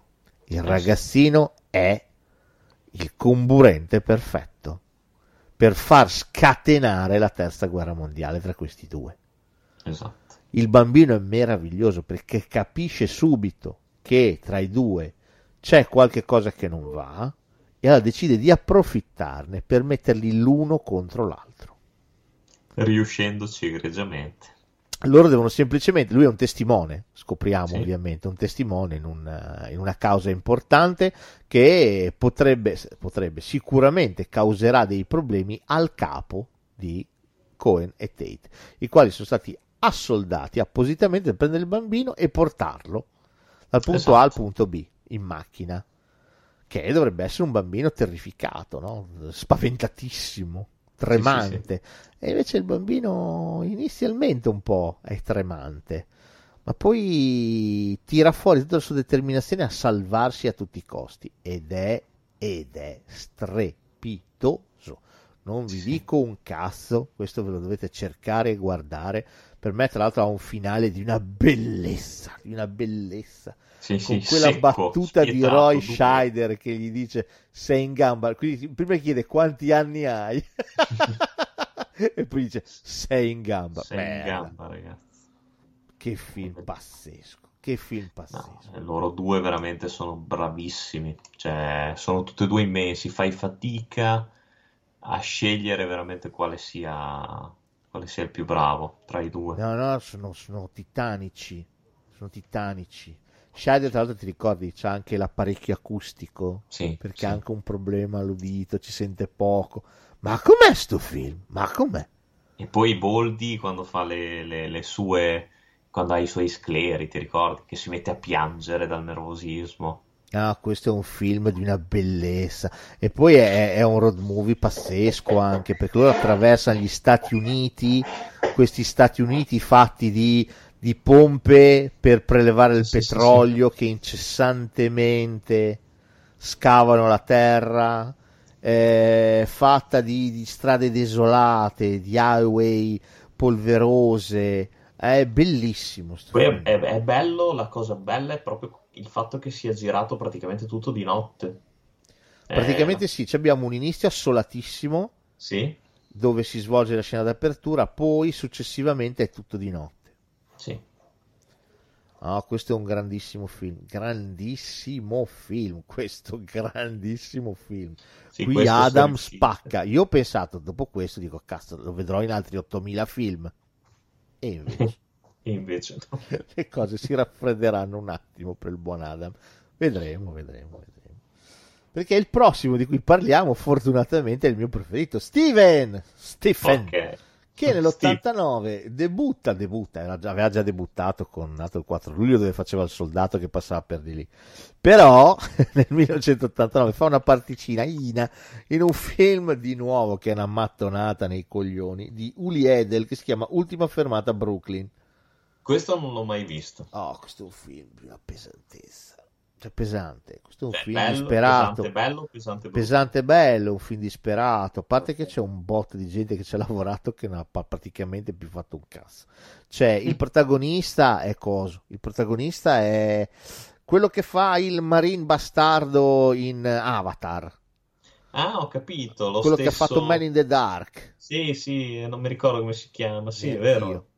Bravo, bravo. Qui giovanissimo, qui giovanissimo, lui fa un sindacalista omosessuale, eh, è un insieme di storie che si intrecciano nella, nella Brooklyn, e devo dire questo tratto da un libro di, se mi ricordo bene, eh, deve essere un Bert Selby Junior, credo, potrei sbagliarmi, ma penso che sia un Bert Selby Junior. Eh, c'è anche Jennifer Jason Leigh, altra che è finita a raccogliere il cottone da qualche parte. Abbiamo rivista a spot nel film di Tarantino, è vero. Eppure sembrava che dovesse fare chissà che. Jennifer Jason Leigh, ti ricordi, è stata un'attrice che per un periodo dicevi cazzo. Sì, che comunque è, secondo me è un'ottima attrice, sì. Non ho capito, anche lei si vede che forse c'entra qualcosa Spielberg. Può essere. Lei fa una prostituta in questo film e fa un ruolo allucinante, fa un ruolo allucinante. C'è una scena che la riguarda verso la fine, dove in una macchina di quelle che sono delle carcasse che sono abbandonate lì, lei si fa si fa praticamente stuprare, possedere da una serie di uomini interminabile, che si mette in coda e, e, e guarda, è una scena è una scena allucinante da guardare. Musica di Mark Knopfler. Questo è un film di una disperazione, ragazzi, di una disperazione, dove chiunque viene punito per eh, qualsiasi eh, tentativo di affrancarsi o di fare qualcosa di interessante o di buono della propria vita. Questo è veramente un film pesissimo, pesissimo. Si trova o no? No, non mi è capitato di trovarlo, l'avrei anche riguardato molto volentieri per la nostra super monografia, ma non sono riuscito a trovarlo. Magari qualcuno di voi potrà avere più successo e non lo so. Io purtroppo non lo trovo, non l'ho trovato. Lo riguarderei volentieri, perché questo è veramente un film bellissimo. Mi ricordo da quando lo vidi mi, mi colpì da morire, mi colpì, insomma, al film. Oh, passiamo ad Alec. Allora, non parliamo del film dell'ottantanove, che di nuovo ne abbiamo già parlato, parlando sempre di Winona Ryder, cioè Great Balls of Fire. Andatevi a sentire, okay, Winona sì, Ryder. Sì. Però possiamo parlare di un film del millenovecentonovanta che finalmente lo fa sbarcare nel cinema mainstream, protagonista di uno dei blockbuster di, quegli anno, di quell'anno. Un film diretto da John McTiernan che si chiama Caccia a Ottobre Rosso. Tra l'altro interpretando un signor personaggio, uno dei personaggi più noti, che poi cambieranno volti. Sì, cambieranno cambierà volti faccia questo... parecchie volte questo esatto. personaggio. Però nella prima, vo- la prima volta che verrà portato al cinema, verrà portato al cinema proprio da Alec Baldwin. Stiamo parlando ovviamente di Jack Ryan. Jack Ryan. l'agente C I A, che troverà il volto di Harrison Ford in Patriot Games e Sotto il segno del pericolo, bellissimo titolo italiano, Sotto il segno del pericolo di Clear and Present Danger, va bene. E poi ci sarà eh, Ben Affleck che farà Jack Ryan, esatto, e poi adesso lo fa per Amazon nella serie tivù, bella, la serie veramente figa, due stagioni, tutte e due molto belle, lo fa Krasinski, lo fa. Che lui eh, è poi ti, ti ricordi c'è stato anche Chris Pine, ti è stato anche con... Chris Pine, è vero, con, con, con quel film Onnessa, con quel film Onnessa con Kenneth Branagh che faceva il cattivo, esatto, e Kevin sì. Costner che fa il suo mentore e Keira Knightley che fa niente, passa per di lì e basta, povera Keira Knightley, un giorno bisognerà darle giustizia a Keira Knightley. Keira Knightley è una di quelle attrici che ha avuto successo quando era una ragazzina, poi da donna fa fatica, mi dispiace. eh. Vabbè, detto questo, Cacciatore Rosso, e chi cazzo non lo conosce, film che ha per l'ennesima volta consacrato Sean Connery, nel senso che Sean Connery era già stato consacrato quando ha fatto zero zero sette, quando ha fatto Gli Intoccabili, quando ha fatto Highlander. Questo di nuovo lo riconsacra come grande mostro del cinema. Sì, sì. E questo è un gran bel film. Oh, qua, se mi permetti, non so se sei d'accordo, gran ruolo anche per Sam Neill. Qua secondo me spacca Sam Neill. D'accordo, assolutamente. Assolutamente d'accordo. Altro attore sottovalutatissimo secondo me. Sì, sì, sì, sì, sì, sì. Qui è figo, anche la trama è figa, c'è cioè la classica trama di spionaggio come si faceva una volta, no? Adesso un po' sì. Queste trame non, non vanno più di moda, però una volta si andavano abbastanza di moda, no? Questo, questo uh, cos'è, un colonnello, uno che, che guida un, uh, un, un sottomarino, chi cazzo è un colonnello, un capitano, un ammiraglio, la cazzo ne so. Comunque Sean Connery, russo. Eh, gli viene affidata una missione, se non che la C I A ha uno sbiscio, eh, sembrerebbe che quest'uomo voglia disertare. Chi è che, che suffraga questa tesi? Il buon Jack Ryan, Alec Baldwin, il quale è convinto che Sean Connery voglia disertare e chiedere asilo politico agli Stati Uniti d'America.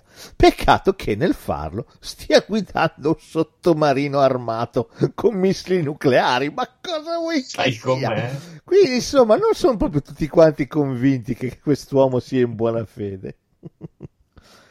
Il film è teso, è fatto bene, sì. È bello, eh, veramente, questo è un gran film. Musica di Basil Poliduris che spacca il culo ai passeri, per quanto è bella. Sean Connery qui c'ha una cartola, c'ha un carisma, ragazzi, che veramente, cioè, spacca i ghiacci per quanto è figo. Poi ti ricordi, sto film diede là a tutto il genere sommergibilistico, dopo ne facevano a manetta. Sì, sì, Allarme Rosso, Allarme Rosso, U cinquecentosettantuno, U cinquecentosettantuno, poi venne più avanti, K diciannove, K diciannove, sì, eh, tutti quelli che vuoi. No, no, è vero, è vero, è vero, assolutamente, assolutamente. No, questo è un gran film. Io mi ricordo all'epoca quando uscì, io lo andai a vedere al Jolly, film cinema di Bologna. Eh, allo spettacolo di mezzanotte e mezza.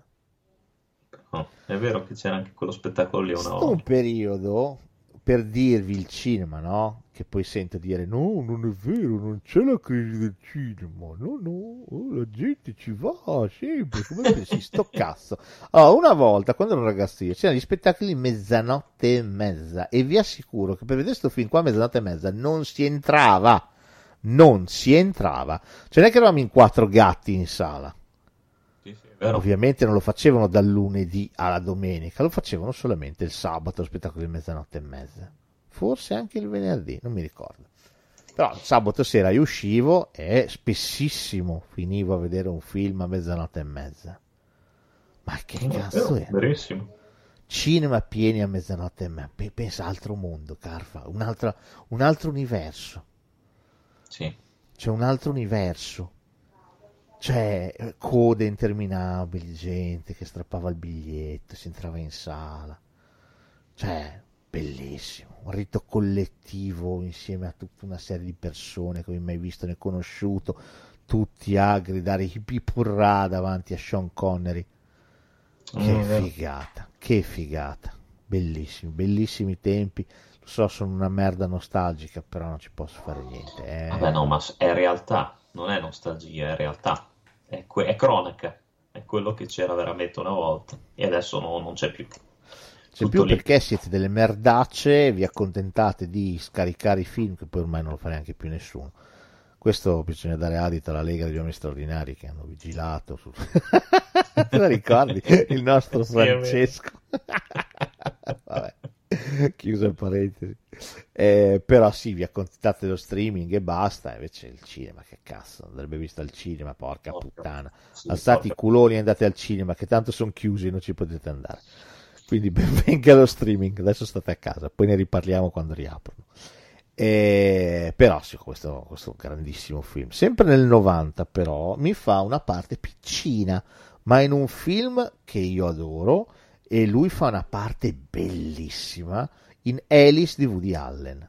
Sì, carino questo, molto, molto anche con Mia Farrow. Questo per me, a parte che per me questo periodo qua Woody Allen spaccava i culi proprio. Beh, fatto dei film negli anni ottanta Woody Allen che ciao belli, tra ottanta e novanta. Dopo questo mi sembra quello successivo sarà Ombre e Nebbia, anche quello un film pazzesco di una bellezza, va bene. Eh, questo in particolare Alec Baldwin. Allora il film racconta la storia di questa donna Alice, Mia Farrow, sì. All'epoca era ancora sposata con Woody Allen, non c'erano problemi con nessuno, stavano bene insieme. Eh, Mia Farrow, sposata con Woody Allen, ehm, attraverso un periodo molto particolare della sua vita. Lei è una donna altolocata, ricchissima, ha i suoi bambini, ha un marito che la ama, che le vuole bene, nonostante questo... Eh, non si sente felice, c'è qualcosa che non va nella sua vita, sì. C'è qualcosa che non va dal punto di vista fisico, quindi cosa fa? Prende e va da un medico che gli viene, che gli viene consigliato, è un dottore cinese che usa l'ago, l'agopuntura usa. Questa cosa dell'agopuntura le scatena eh, tutta una serie di reazioni. Prima di tutte lei inizia a rivedere il suo ex fidanzato morto, che è Alec Baldwin.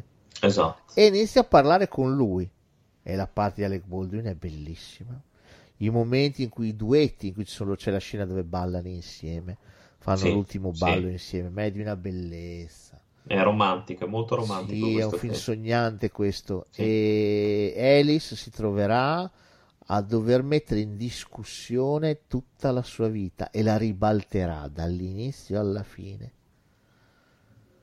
Il finale di sto film è bellissimo, lei che diventa povera, in canna, molla tutto, però, però sorride, no? Ti, ti dice il film che lei comunque sorride, sorride sempre. Questo è un film bellissimo, Alice, bellissimo. Sì, anche questo sparito. Poesia, poesia pura, eh? Qui Allen ragazzi, sì, poesia sì. pura. E Baldwin è proprio la variante impazzita, è proprio la poesia che, e che fa breccia nella vita di questa, di questa donna, e le ricorda tante cose, le ricorda chi era, cos'era, cos'era forse l'amore. È veramente bello sto film, bello. Ma sempre nel novanta e poi chiudiamo con Alec Boldi per questa tranche. eh, John Armitage lo chiama a fare un film fuori di testa che non so se hai mai visto, che si chiama Miami Blues. Certo che l'ho visto, a me è anche piaciuto questo film. Ah, questo è un gran bel film. Questo è con Fred Ward e Jennifer Jason Leigh. Qui Fred Ward è meraviglioso, è questo stesso, film. Sì, sì, sì. Che fa questo agente con la dentiera, che Alec Baldwin gli ruba la dentiera. La dentiera, sì, sì. È bellissimo sto film. Alec Baldwin è un, è un truffatore di bassissimo cabotaggio che si trova a bazzicare a Miami, sì. E ruberà distintivo, pistola e dentiera a un vero agente, cioè Fred Ward, il quale inizierà a rincorrerlo ovunque e inizierà a fingere di essere un poliziotto. Pazzesco. Bellino sto film, molto bellino. Sì, sì, sì. Poi qua lui è fuori di testa, completamente, Alec Baldwin. Fa una gran parte. Sì, sì, assolutamente. Tra l'altro questo film, ricordo, uscì direttamente in un video, non, non passò dai cinema italiani. Sì, è vero, io lo, lo vidi in un passaggio televisivo, ma mi piacque veramente. Poi tra l'altro qua c'è una gran colonna sonora, secondo me. Sì, mi ricordo che comincia col suo viaggio aereo e si sente Spirit in the Sky, parte sì, già sì, subito così, quindi insomma non è male. Va bene, passiamo a un altro fratello Boldi, Adam, il quale ah. nel novanta, stesso anno, mi fa Predator due di Stephen Hopkins. Sì, una particina, è vero, particina, c'è anche lui. Però per me Predator due è un gran film. Lo dici veramente di sincero? No, no, per me è veramente, cioè per me Predator due, cioè io fai finta che io ho il D V D di Predator due ma non ho quello di Predator uno. No, ma perché, perché molti lo, lo castrano sto film, invece anche a me è piaciuto, mi è piaciuto un bel po', oddio, no, sono sincero, a me Predator uno è piaciuto di più, però anche il due a me non è dispiaciuto. Sicuramente Predator uno è più bella l'idea, bla bla bla bla bla, ma un po' c'è, c'è quel bietolone di Schwarzenegger che obiettivamente mi ha abbassato la libido, primo.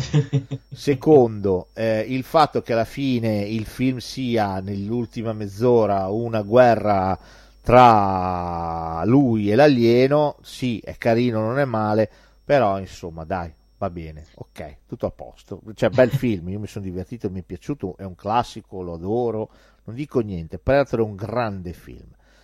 Però secondo me Predator due, oh porca puttana, c'ha un livello intanto di cattiveria che Predator uno non ha.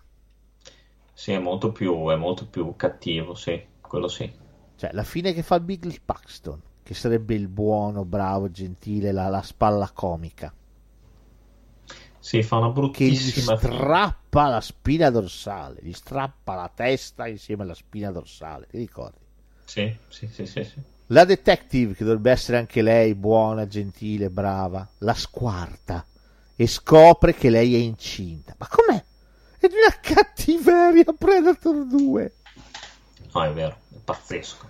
E, e poi c'ha, allora, quell'inquadratura dove tu vedi l'antro del Predator con l'esoscheletro di Alien, che già l'avevamo visto nei fumetti, ma qui lo vediamo al cinema. Sì, sì. E poi ha pieno zeppo di morti, gente squartata, eh, a cui viene tolta la pelle, decapitata, cioè ne vedi di ogni, e a quel finale magnificente con Danny Glover tutto scartolato che sì. va nella, nella tana, nell'astronave dei Predator, che scopre che non sono uno, sono esatto. tanti sono... e gli fanno il regalo. Ma com'è? Che bello è, no, è fantastico.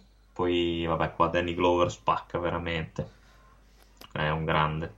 Eh sì, a me il finale del film è piaciuto, è piaciuto moltissimo, veramente tanto, cioè ti dà l'esatta dimensione, cioè se nel primo film eh, tu non sai praticamente nulla, tu sei solo che un predatore, un cacciatore, non sai altro, però sì. sai che ne sai. Il secondo film è il film che prende comunque spunto a tutti i fumetti che erano venuti fuori dopo, esatto, dalla esatto. mitologia che era stata costruita sul personaggio del Predator, e lo mette in pellicola. Devo dire, io lo trovo, lo trovo interessante. Lo no, trovo interessante. D'accordo. Hai voglia. Poi c'è un Gary Busey odioso che fa una fine interessante nel film. Ti ricordi? Sì, è vero. Tagliato in due. Alla grande, che vogliono attirarlo, no? Nel... Ah, è figo, non è figo sto film, no? Per me il Predator due è un gran film. No, no, a me, a me piace, a me ti dico, obiettivamente mi piace. Poi è anche interessante comunque il fatto che si svolga tutto in città, che cambi sì. proprio completamente questa ambientazione. E infatti per me l'ambientazione di sto film è vincente, è veramente bella. Sì, sì, sì, sì. Eh, vabbè, comunque insomma, per dire, c'è anche Adam nel cast. È vero, che fa il leccapiedi di Gary Busey. Esattamente. Ti cito vagamente, poi passiamo a William, di cui non abbiamo ancora detto nulla, che nel novantadue Richard Donner lo chiama a fare Il grande volo, film che in Italia praticamente non ha avuto distribuzione, è uscito dopo La puzza, non neanche al cinema, eh, storia di due bimbi, uno dei due Elijah Wood, eh, vessati dal patrigno, che ah, sembra vero. La personcina più buona del mondo, perché la mamma è tutta contenta, felice, sembra andare così d'accordo con i bambini, invece in realtà li mena. Sì, li corca, e chi li corca è proprio Adam, il patrigno è proprio Adam Boldi, sì, quindi, sì. insomma. Che si fa chiamare il re. Esattamente, si fa chiamare il re. Finale di questo film non male, con loro che vogliono costruire il carrettino Radio Flyer, sì, Radio Flyer sì. e, e volare via con quel carrettino, e uno dei due bimbi, che è l'oggetto poi del, delle attenzioni del patrigno, volerà via, e il film si chiude con il fratello ormai diventato grande, che è Tom Hanks, se mi ricordo bene, mi sa di sì, diventato grande, che, che riceve le cartoline da tutte le parti del mondo. Beh, è bellina questa cosa, non male. No, è vero, è carino, carino come film. Ma sempre nel novanta William Boldi, nel novanta, arriva a Linea Mortale di Joel Schumacher, di cui però abbiamo di nuovo già parlato da pochissimo, sì, parlando di Kevin Bacon la settimana scorsa, quindi cazzo andate a sentire, dai. Ma nel novanta, sempre, Mike Figgis lo chiama a fare un film per me fotonico che si chiama Affari sporchi. Bello questo. Questo, questo è pazzesco. Che film è sto film? Questo sì, sì, questo è un gran film. Richard Gere da urlo, da urlo in questo film. Sì, Andy sì, Garcia c'è... non male, bravo in parte, però qua c'è un, Andy, c'è un Richard Gere che spacca. Eh. Sì, sì, ne, forse nell'unico ruolo da cattivo. Sì, esattamente, e qui mostra una maturità d'attore che è invidiabile. Qui sì, fa un poliziotto sporco e bastardo. È vero, sì, sì, sì.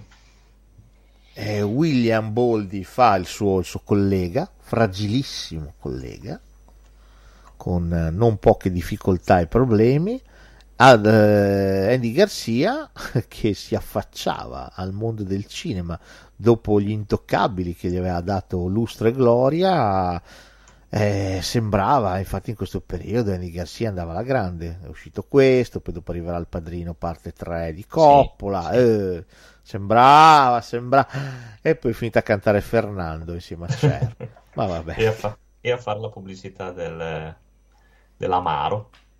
Esattamente, chi, chi avrebbe potuto pro- veramente pronosticare un, un futuro così al povero Andy? Vabbè. Eh, e qui fa l'agente di un, eh, del, degli affari degli affari interni, degli sì. affari interni, che indaga proprio su Richard Gere, poliziotto poco pulito. Eh, Richard Gere non la vedrà molto bene questa intrusione, intromissione nella sua vita e nei suoi affari. E quindi devo dire, questo è un bellissimo poliziesco, bello teso e bastardo. Sì, sì, poi c'è anche il confronto finale che è tanta roba.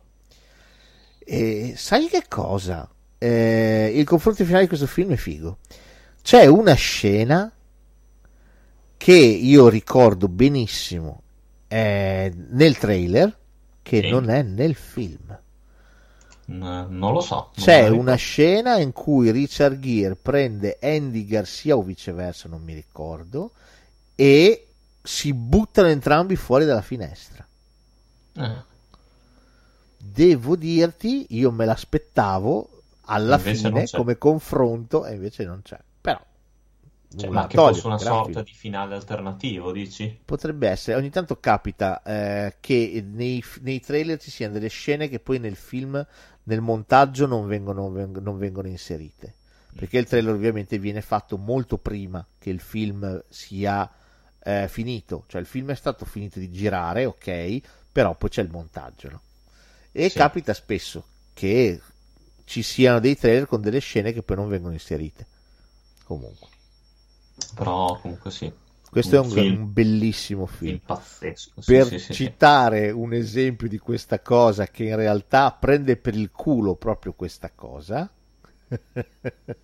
prende per il culo proprio questa cosa se avete visto eh, Ralph spacca tutto due, Ralph spacca internet, c'è il trailer che, se vi ricordate, si chiudeva con eh, loro, l, l, l, Ralph e Vanellope che entravano in questa applicazione, dovevano dare da mangiare al gattino e al coniglietto, non so se ti ricordi, okay, i pancake, okay, a uno, all'altro non mi ricordo, ok, e poi a un certo punto il coniglietto esplodeva perché gli avevano dato troppi pancake, va bene? Sentiva proprio pop, si sentiva, ok.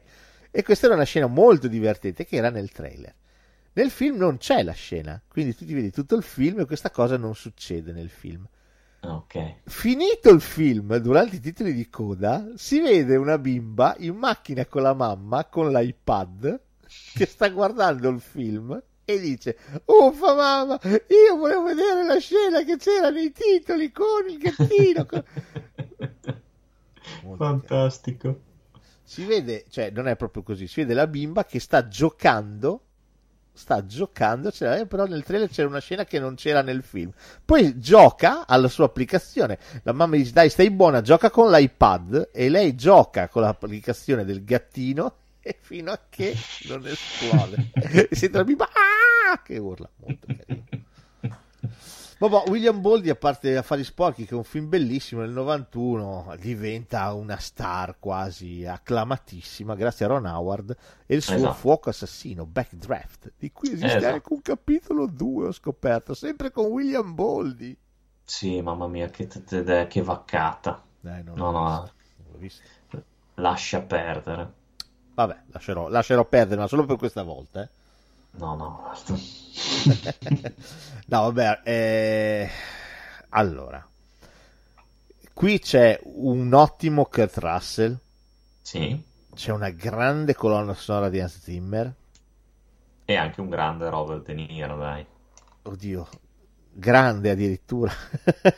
Non ti è piaciuto De Niro? A me ci sono i duetti con De Niro e Sutherland che mi sono piaciuti un po'. Sì, non sono male, però mi sembra il classico cameo onorevole buttato lì per dire: Ron, ascolta, eh, possiamo, possiamo avere anche De Niro nel cast, prendilo, prendilo. Cazzo gli facciamo fare? Non lo so, prendilo, prendilo. E De Niro, prendilo, uguale. Un po' mi è sembrato quella cosa lì, però va bene. Cioè, va benissimo. C'è la famosa battuta: ah, la sua carriera sta lampeggiando pesantemente sul, eh, rosso. Sì, è vero. Sul rosso. Sul rosso. Poi chi c'è? Rebecca De Mornay, mi sembra. C'è Jennifer Jason Leigh, anche qui. C'è Jennifer Jason Leigh, che è quella che si tromba William Boldi. Esatto. Eh, c'è Scott Glenn, meraviglioso. C'è Scott Glenn. C'è il sacrificio di Kurt, che ovviamente finisce lungo, perché esatto. ce l'aveva scritto proprio... E tra l'altro, se ti ricordi, muore due volte in questo film, perché fa anche il padre all'inizio che muore. Ah, bellissimo. Eh, il film è la storia dei pompieri, eh, però guarda, deve, possiamo spezzare una lancia. Questo è il classico film utile, cioè non so se quanti di voi è capitato eh, andare essere non so impiegati, come capita a me. La mia azienda, la tivù, va bene, però anche noi dobbiamo fare i corsi di primo soccorso e i corsi antincendio. Oh, quando c'è il corso antincendio, devo dirti, a me Backdraft mi aiuta sempre un botto. Questa cosa che l'ossigeno che brucia nella stanza, il fuoco si soffoca se tu gli dai l'ossigeno, però eh, viene sempre fuori. Quindi, oh, grande Backdraft, numero uno. Un film educativo, film educativo, la fiammata di ritorno salta sempre fuori, te lo spiego. Quindi, insomma, eh, tra vero... l'altro non è proprio simpatica, io l'ho imparata la prima volta in questo film, eh, non è proprio simpatica, non la fiammata bella, di ritorno non è bella, non piace, però insomma devo dire questo è un ottimo, un ottimo film. Sì, sì, sì, è veramente qua un... c'è il ritmo, c'è un gran buon ritmo qua, questo sì, è bello, sì. Questo è molto bello, sì. Poi, come hai detto tu, c'è, c'è un grandissimo Kurt Russell qua. Qui c'è un Kurt fantastico, qui c'è un Kurt meraviglioso. Questo è molto carino, questo è il classico film alla Ron Howard, la metterei così. Senza troppa personalità, però pieno zeppo di buone intenzioni, che ti vola via, divertente. Ah, questo è forte, dai. Anzi, ti dico... almeno per come la vedo io, l'anello un po' debole è proprio William Boldi, secondo me qua. Non è che sì, sia... sì, potrebbe, potrebbe darsi che tu abbia assolutamente ragione. Qui William fa il suo, ma lo fa un po' svogliatamente. Sì, un po' troppo impegnata a compiacersi, quindi insomma... Sì, sì, da fare il bellone. Sono d'accordo. Nel novantatré poi arriva la Sliver di Philip Noyce, di cui non parliamo perché abbiamo già parlato anche di questo. Sì. Eh, però che è veramente un brutto film, ne abbiamo parlato quando abbiamo parlato del Shasho al cinema, eh, devo dire questo è proprio un inciampone, sì, non questo. Molto meglio farà in questi anni Massimo. Qua nel novanta mi fa Vacanze di Natale novanta di Enrico Oldoini, La casta di Natale novantuno, anni novanta, anni novanta parte due, tutti di Oldoini. Eh. Mamma mia, che Questi, brutti. Il, il cinepanettone qua regnava incontrastato. Nel novantadue arriva Carlo Vanzina, che lo richiama per un orecchio, gli fa fare Sognando a California. Eh, cioè... Mio Dio, anche questo, cioè, però. Dai, su, sia, siamo seri, siamo assolutamente seri. Eh, il film è leggerme, leggermente leggermente intanto è sicuramente più carino dei film che ho citato prima, La Casta di Natale novanta, novantuno, anni novanta, anni novanta poi per me era veramente la morte del cinema. Questi film a micro episodi erano veramente bruttissimi, no, facciamo, sì, facciamo proprio cagare. Dentro c'erano anche le pubblicità regresso, te ricordi? Cioè, ma porca puttana, parte il fatto sì, che sì. Per me qualsiasi film con Ezio Greggio parte già svantaggiato, perché è un uomo che a me non ha mai fatto ridere, quindi stiamo parlando di niente. Questo Sognando a California, un po' perché c'è Frassica, un po' perché c'è Ferrini, eh? Sì, poi c'è Fassari da. c'è Fassari, qui gli attori sono un po' più variegati. Poi è carino il fatto che questi, questi tizi decidono di, di andare a fare il viaggio della vita, no? Fondamentalmente, sì, che non hanno mai fatto. Non è male. Qualche battuta carina c'è, Ferrini che semina la polizia, Sciona di Maranello. Eh, sì, poi cosa sai, questo ti prende un pochino, sono interessante vedere i posti, i luoghi. Sì, sì, sì. Non è, non è così, non è così schifoso, però insomma stiamo parlando veramente di niente. Stessi anni, novantatré, il buon Alec, ma non ne parliamo più di tanto, fa un film meraviglioso di James Foley che si chiama Americani. Eh sì, questo la, la, ne abbiamo già parlato, ma è veramente... Ne abbiamo già parlato, ma non ne, non ne voglio riparlare, perché ne parleremo magari la prossima volta, perché è un film che si trova su Amazon Prime Video, e visto che la prossima volta vorrei fare una puntata, visto che i cinema sono chiusi, su quello che trovate di buono da vedere in streaming. Vi facciamo mese per mese una specie di, di collection di film interessanti, eh, fruibili, belli, magari ci buttiamo dentro anche un paio di serie tv, perché no, interessanti da vedere in televisione, in televisione in televisione, sono anziano vedere in streaming, sono anziano, calma, sono schifosamente anziano. Americani finisce ovviamente in questa lista perché è su Amazon Prime Video, quindi insomma, però sappiate che è un film bellissimo, è fantastico, è un fantastico. Cast della Madonna, ne abbiamo parlato quando abbiamo parlato di Kevin Spacey, che però ormai è parecchio sì. tempo fa, quindi insomma possiamo riparlarne tranquillamente, ma la prossima settimana la state prossima con settimana. Noi nel novantatré sempre Harold Baker lo chiama a fare Malice, che film brutto, Malice, Ma questo, Malice. No, questo è brutto, questo è brutto, con una Nicole Kidman spaesatissima e un Bill Pullman che non vedeva l'ora di prendere il pullman e andare via da questo film. Sì, è una trama inesistente. Sì, chirurgo che forse ha fatto dei danni, forse no, gli fanno causa, questa coppia gli fa causa perché ha causato un trauma, questa donna non può avere figli. Pff, merda, via, via, brutto, brutto, brutto, brutto, ma mai così brutto come un film di Russell Mulcahy del millenovecentonovantaquattro, dove Alec fortissimamente volle essere presente nel cast in quanto assoluto protagonista del meraviglioso, mirabolante, non è vero, sto scherzando, fa veramente cagare al cazzo a spruzzo, l'uomo ombra. No, guarda che questo è veramente... orribile, è noioso, cioè questo dovrebbe essere un film eh, diciamo super, da supereroi, ma fa schifo.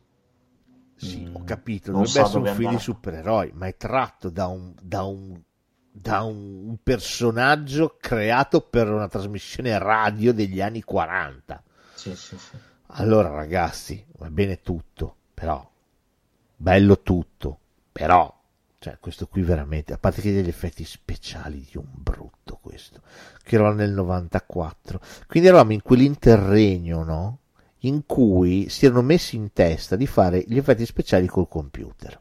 Sì. Peccato che fossimo nel novantaquattro, quindi il computer eh ancora no, faceva un po' di fatica, cioè ci sono degli effetti Madonna mia, ci sono degli effettacci. Quindi avevano abbandonato i meravigliosi effetti belli, quelli belli reali che potevi toccare, il fuoco vero, gli effetti prostetici, tutte queste cose belle qua, le avevano accantonate perché avevano abbracciato alla grandissima le nuove tecnologie. Peccato che le nuove tecnologie adesso siano assolutamente ridicole.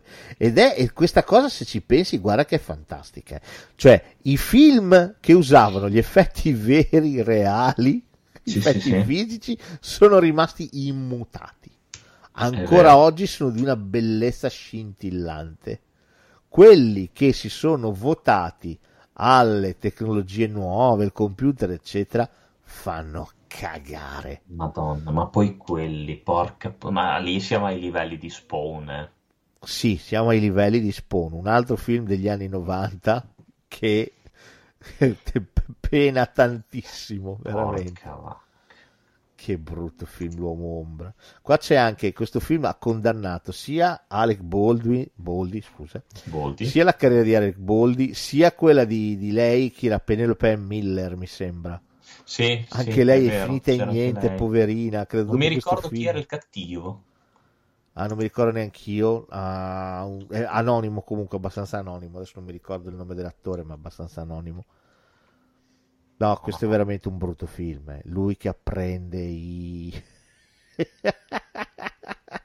le antiche sapienze orientali. Sì, che brutto. Poi è ridicolo, lo, col travestimento, col costume è ridicolo. No, è proprio brutto questo film qua. Io, io mi chiedo perché cazzo l'hai fatto. Cioè, quando ti è arrivata la sceneggiatura, ma non hai capito che era una merda. Poi anche qui spiace perché c'è il regista, poi è Russell Mulcahy, cioè lo stesso di Highlander.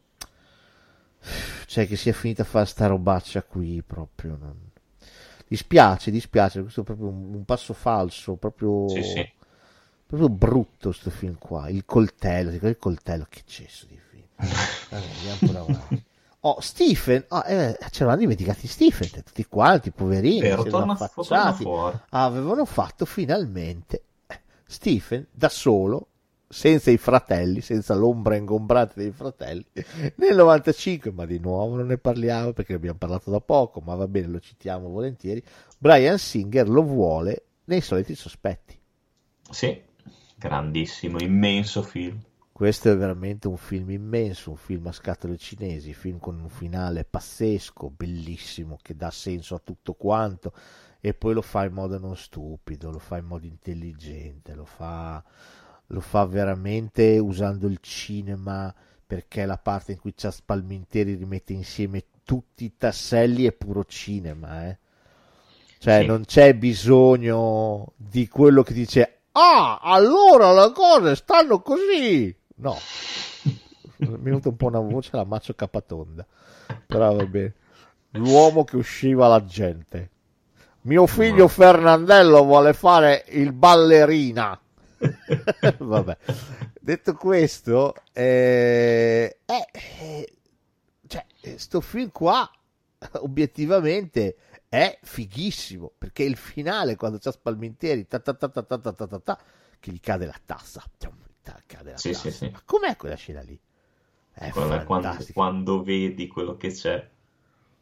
Questo è veramente un gran film, film dove Kaiser Sose regna. Di nuovo, volete ah. sentire parlare dei soliti sospetti, andate a sentire Kevin Spacey, monografo. Hai detto che regna. Oh, William... gli rimane un po' di, un po' di verve, perché insomma era stato trattato male, era stato un po' vilipeso con Sliver, gli avevano detto che poveretto c'è di fin del cazzo, ha detto aspetta ben che confermo questa cosa, nel novantacinque fa un film di Andrew Sipes che io penso che sia una delle cose più brutte che mi sia mai capitato di vedere nella mia vita, che si chiama Facile Preda. Madonna. Debutto cinematografico di Cindy Crawford. Ma ne dobbiamo proprio parlare che di questo. Eh, ma infatti, cioè, ma voglio dire, cioè, parliamone, ma non parliamone. Cioè, Cindy Crawford, che è la modella più famosa dell'epoca, negli anni novanta, spaccava. Cindy Crawford, Cindy Crawford, Cindy Crawford. Che cazzo di fa l'attrice? Ma perché? Perché? Cioè già solo di, di questo film, già solo la locandina è imbarazzante, che è sembra imbarazzante. Un porno. Ma com'è la ricordi trama? Lei con le tette davanti. Ma ti ricordi la trama di questo film? Cioè lei c'è tutto un incastrone perché lei, ci sono dei soldi, insomma la devono far fuori, i soldoni la devono far fuori. Lei sta facendo jogging con una sua amica, le sparano, non la uccidono, viene colpita da un proiettile vagante fondamentalmente. Sì. Lei va dalla polizia e loro gli dicono: non è che c'è qualcuno che la vuole uccidere? E lei dice: no, questa è Miami. Tipo, ma come questa è Miami? Ma che cazzo? Ma quando? Ma dove? Cosa? Questa è Miami, cioè è normale, passi per di lì e ti sparano. Poi sì, succede sì. che sia un proiettile vagante, ma con me nessuno ce l'ha con me, allora lasciala andare. Però però William Boldi, che non ci vede chiaro, o forse vorrebbe vedere più chiaro dentro le mutande di Cindy Crawford, decide sì. di non accontentarsi di seguirla nella scena più delirante del pianeta, che le ha messo la bomba in casa, ti ricordi? Ma no, no, vabbè, cioè, ma io soffro. Si accende la tivù, esplode tutto, solo che lei nel terrazzo la sfrombola in acqua. Che brutto! Che schifo. A questo film. punto capisce che forse qualcuno la vuole seccare. Ma così vagamente. William la protegge, la proteggerà per sempre, ovviamente si innamoreranno, la tromba, la... e questo c'è, tanti cappelli ci mancherebbe, l'avremmo fatto tutti, però voglio dire, non c'era bisogno di inventarsi in mezzo da tra... Cioè voglio dire, anche la gente al cinema, io non capisco, cioè quando tu, il... qui ovviamente il target erano i bavosi, come noi, che volevano vedere Cindy Crawford, volevano vedere un po' di più di pelle di Cindy Crawford, va bene?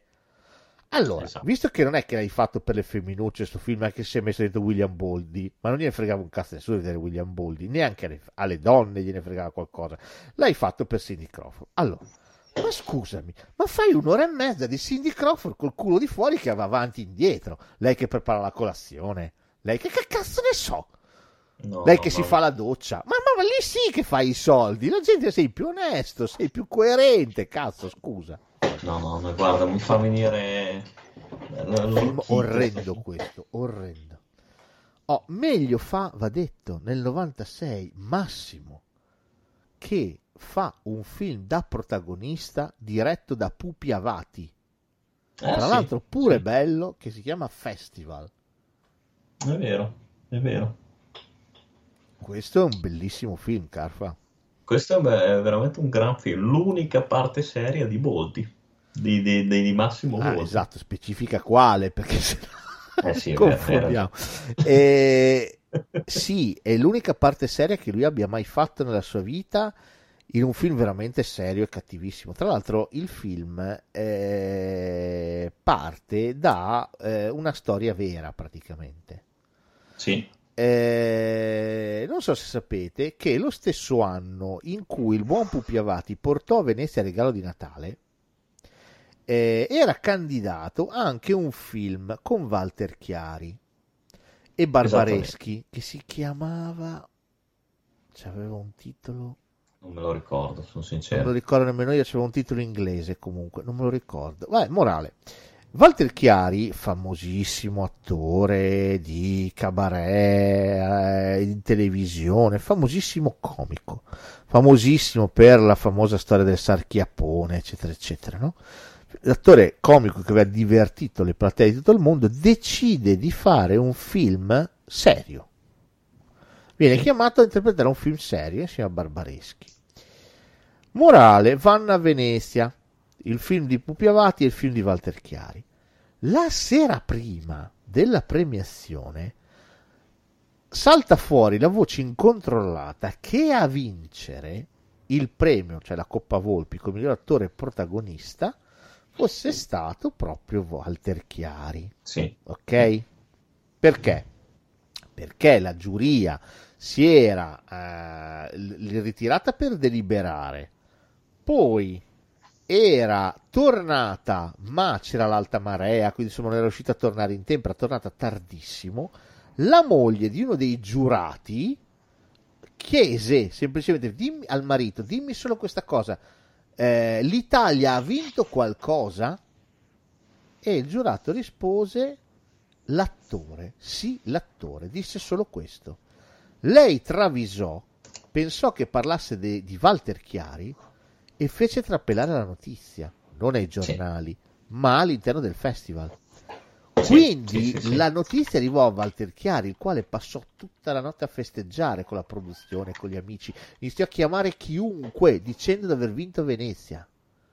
Il giorno dopo premiarono Carlo Dalle Piane. È vero. Tu pensa che, che razza di umiliazione deve essere stata. Questo fatto colpì tantissimo, rimase molto impresso a Pupi Avati, che anni dopo, proprio nel novantasei, fece Festival, che ha una trama identica. Boldi è un attore famosissimo, però comico, esatto, che viene chiamato, ormai verso la carriera, siamo verso il tramonto, viene chiamato a fare un ruolo di, eh, serio, in un film drammatico. E quindi va a Venezia, stessa, stessa trafila. Lui è convinto di aver vinto e viene umiliato davanti a tutti perché vince, tra l'altro vince Totò Cascio, non so se ti ricordi, il bambino di cosa, di Nuocino Paradiso. Danno il premio a lui, da lui è la Coppa Volpi. Comunque ho guardato il film, si chiama Romance. Bravo, Romance, bravissimo. Ah, oh, questo fu una roba pazzesca. E Pupi Avati la racconta, e devo dire Festival per me, eh, a parte essere un bellissimo film, qua Boldi vacca spacca, qua Boldi spacca, è bravo, è bravo. Sì, sì, sì, è bravo, è bravo, molto molto bravo. È bravissimo. Questo è un ottimo, un ottimo film. Poi vabbè, diciamo anche che anche la direzione di Avati fa il suo, eh. Cioè è diretto anche bene. Sicuramente, ci mancherebbe. Avati è uno che quando racconta la storia giusta non ce n'è. Però devo dire qua è bravo, qua lui è veramente bravo. No, no, ah. è vero, sono d'accordo. Questo è un grandissimo film, davvero. Questo è recuperato, tra l'altro mi sembra che ci sia su YouTube, quindi perché no? Fate un tentativo, questo è un, un, tra l'altro è un Massimo Boldi completamente diverso a quello a cui siamo abituati di solito. Tra l'altro nel sì, novantasei sì, Vanzina lo chiama a fare a spasso nel tempo, giusto per restare... per dare un colpo al cerchio alla botte, sì, giusto per non, eh, non perdere la verve, no?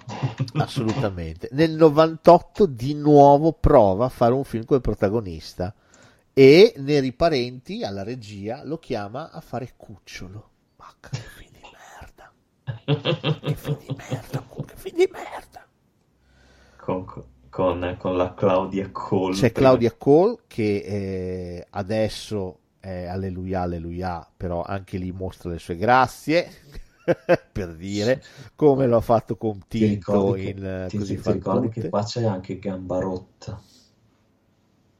Ah, questo è orrendo, questo film è orrendo. Tra l'altro è un film che non ha senso, perché lui, cioè vogliono fare un mischione, no? Secondo me, sì, tra eh, Jack, quello di Coppola con Robin Williams, che c'è questo bimbo, no, che cresce a dismisura, però sì, lui in realtà intellettivamente è ancora un bambino, quindi per me vogliono fare un po' un mix tra quello e Big, cioè una roba strana vogliono no, fare e nasce fuori Cucciolo, dove c'è Boldi Massimo che è, è questo questo cos'ha, trentasei anni, questo trentaseienne che però ha la mente di un bambino, ed il bello è che per tutto il film vanno avanti dicendo ah, la sindrome di Peter Pan, la sindrome di Peter Pan, ma non è vero, la sindrome di Peter Pan è quando uno non vuole crescere, non è che non cresce davvero, cioè è un modo di dire, uno che rimane ragazzo, rimane ragazzo nel modo di fare, nel modo di pensare, nel cercare di voler reiterare quella fase della, della, della propria vita, ma non è che veramente eh, si entusiasma con le figurine, cioè, scusate, sì, cioè è un po' diverso la sindrome di Peter Pan, perdonatemi. Qui cosa no, si no, decide? Ma... perché poi è bello, perché lui ovviamente va in terapia, il, lo psicologo dice ai genitori, i quali ovviamente sembrano un pochino stufi, che ci vuole uno shock. Allora i genitori, i genitori decidono sì, di portarlo a Londra, a Londra, vanno insieme a lui in questa sala giochi gigantesca e lo abbandonano, vanno via. È uno shock bello, eh? Educativo. Questo è uno shock? No, questo è un trauma che non ha, cioè, che non ha uguali. Cioè, questo è un reato. Cioè, cioè mica, cioè, boh, vabbè che ha trentasei anni, quindi non è un reato, però cazzo, è, è un trauma fotonico. Sì, sì. Lui riesce a tornare a casa. va dai genitori, i genitori boh, decidono che basta, se ne vanno, li lasciano la casa e se ne vanno. No, no. Ma perché? Ma perché? Non, non capisco. Capo, no, no, questo non perché? Capo. Ma lui come si mantiene? Che cosa c'è? Non capisco. Che tristezza. Lui prova ad andare a vivere dal suo compagno di, di scuola che non lo vuole, dove un po' lo caccia perché si, si vuole che la mamma lo insaponi e gli faccia il bagnetto. Allora torna a vivere nella casa da solo, conosce Claudia Cole, si innamora di lei, lei si... non è vero, non si innamora di lui, c'ha un altro, lei tutto deluso, torna e eh, però gli scatta la crescita, capito? L'amore, sì. Pa, lo fa crescere, la delusione d'amore lo fa crescere, ecco lo shock, lo fa crescere e dopo poi lui che è diventato una persona normale, tranquilla, con il suo impiego, uè, capito, sono diventato normale. Rincontra la Cole, la Cole dice no, non ho capito niente, non sono degna, ti amo, ti amo, ti prego, ti prego, tornano insieme, hanno dei no. figli, lui però non perderà mai questa sua verve giocherellona. No, no, ma guarda che, che, che merda questo... che è cucciolo. Questa è proprio una merdaccia di film. Per farvi un'idea guardate giusto il trailer, guardate il trailer e capirete tante cose. Questo è veramente un de profundis del nostro cinema, capace veramente di scivolare in abissi che io credo nemmeno Freud uh, aveva mai semplicemente pensato che esistesse. Oh, Adam nel novantasei, stesso anno di, di A Spasso nel Tempo e di Festival, mi fa uh, un ruolino maino eh, in Independence Day di Roland Emmerich. Eh sì dai, è vero, qua non è male la sua parte, una particina, ma insomma che se la cava. Sì, assolutamente, in uno dei film sugli alieni più famosi di sempre. E più sopravvalutati. E più sopravvalutati, rivisto adesso Independence Day è, è, un po', è un po' da sgonfiare rispetto a quello che sembrava sì, nel novantasei. Sì, ecco, sì, fu un caso, eh. fu un caso nel novantasei, cioè tutti a guardare Independence Day. Guarda, posso dire, io questo film lo porto particolarmente nel cuore perché nel novantasei lo vidi a New York ah. e vedere Independence Day a New York è una di quelle cose che io auguro a chiunque di voi, veramente a chiunque di voi. Cioè, c'era il mondo. A parte, no, eh, perché eh, non era, eh, cioè era già uscito da un bel po'. Io andai okay. ad agosto, era già uscito a luglio, per il quattro luglio era uscito. Quindi aveva già fatto la sua corsa, c'era pochissima gente in sala, no? Però era comunque in prima visione, non esiste la seconda visione a New York. Negli Stati Uniti non esiste la seconda visione, esistono i drive-in del cazzo, ma diciamo nella città non ci sono. E in questo cinema bellissimo, tutto drappato di rosso, uno di quei vecchi cinema che vedi nei film, no? Bellissimo. Ma vedere questo film negli Stati Uniti e a New York in particolare, città che viene anche distrutta tra l'altro dalla furia degli alieni, eh, fa una certa impressione perché quando Bill Pullman eh, cerca di gasare i suoi piloti, no? Sì, nel sì. giorno del quattro luglio dell'indipendenza americana, sentivi l'entusiasmo di quelli in sala, cioè sentivi proprio la folla fremere, applaudire, gridare, ed è stata una cosa da vedere perché gli americani non ci si può credere a quello che sono, cioè è vero, votano Trump, quello che volete, ma gli americani ragazzi ci credono tantissimo. Ah, sì. E questa è la loro caratteristica principale. Gli americani quando dicono che Eh, per Dio la bandiera è, ve- è vero, è vero, quando cantano l'inno si commuovono, cioè sono lontani milioni di anni luce da quello che siamo noi, ma ne solo italiani, noi europei, cioè gli americani ci credono tanto.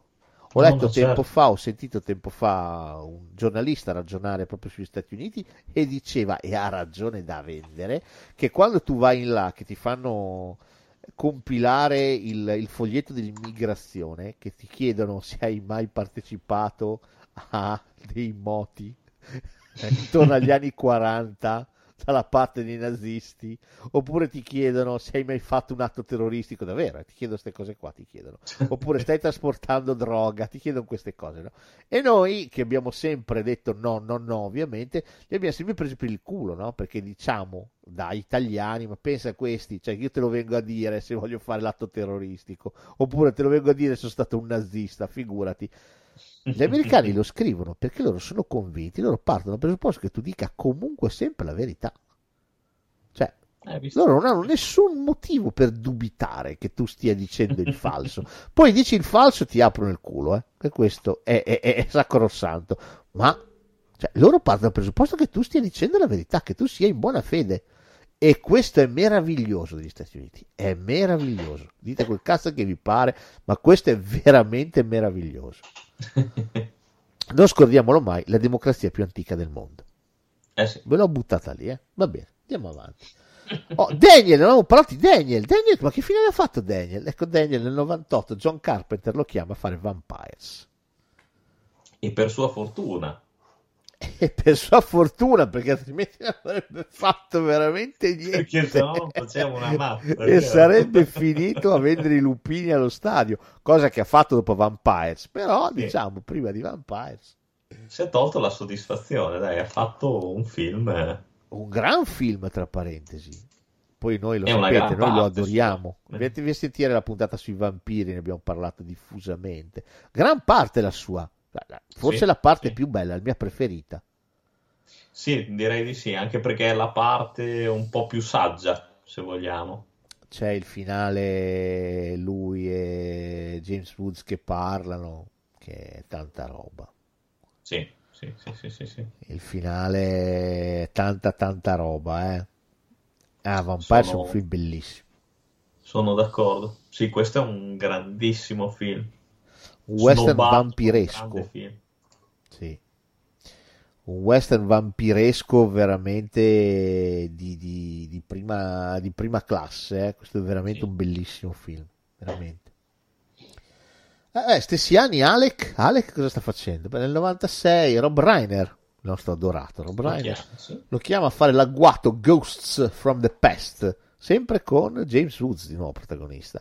C'è il razzismo, un vecchio caso di razzismo dove l'imputato sembrava essere innocente, lui lo ritira fuori perché ha delle nuove prove e, e cercherà di incastrare il, il tremendamente bravo James Woods. Questo film non è male, è carino, però no, è carino. Un po'... bravo anche Whoopi Goldberg, se non sbaglio. Bravo, eh, qui però sì, non, non, non mi ha entusiasmato, dico la verità. No, forse anzi anche qua lui forse è l'anello più debole. James Woods qua domina. Sì, assolutamente. Il film Caruccio non è male, non si trova da nessuna parte, quindi in bocca al lupo per trovarvi questo agguato, però se ci riuscite fate un fischio. Nel novantasette, anno dopo, Lita Maori invece lo chiama a far l'urlo dell'odio, o oh, questo è un film strambo forte. Sì. Questo ti dico francamente, questo non mi è piaciuto. No, neanche a me, perché non ho ben capito che, che direzione volesse prendere questo film. Con Anthony Hopkins, cioè sembra un, una specie di revenge movie con sì. Anthony Hopkins che fa questo miliardario sposato con una molto più giovane di lui che è una modella, scopre che ovviamente la modella c'ha l'inciuccio col fotografo che è Alec Boldi, esatto, loro sono in mezzo al nulla, in mezzo alla natura, in Alaska, non so dove cazzo sono, e e niente, e, e lui non fa niente, cioè posto così. Trova le prove che Alec Boldi se la fa con la moglie, ma lui posto, anzi Alec Boldi viene aggredito dall'orso, cioè, schiatta comunque, però lui lo aiuta, lo aiuta, lo salva, arrivano i soccorsi, lui tutto contento che è riuscito ad attirare i soccorsi e loro sono salvi, e invece Alec Boldi è scricchiato. Sì, cioè, secondo me qua il più bravo è l'orso.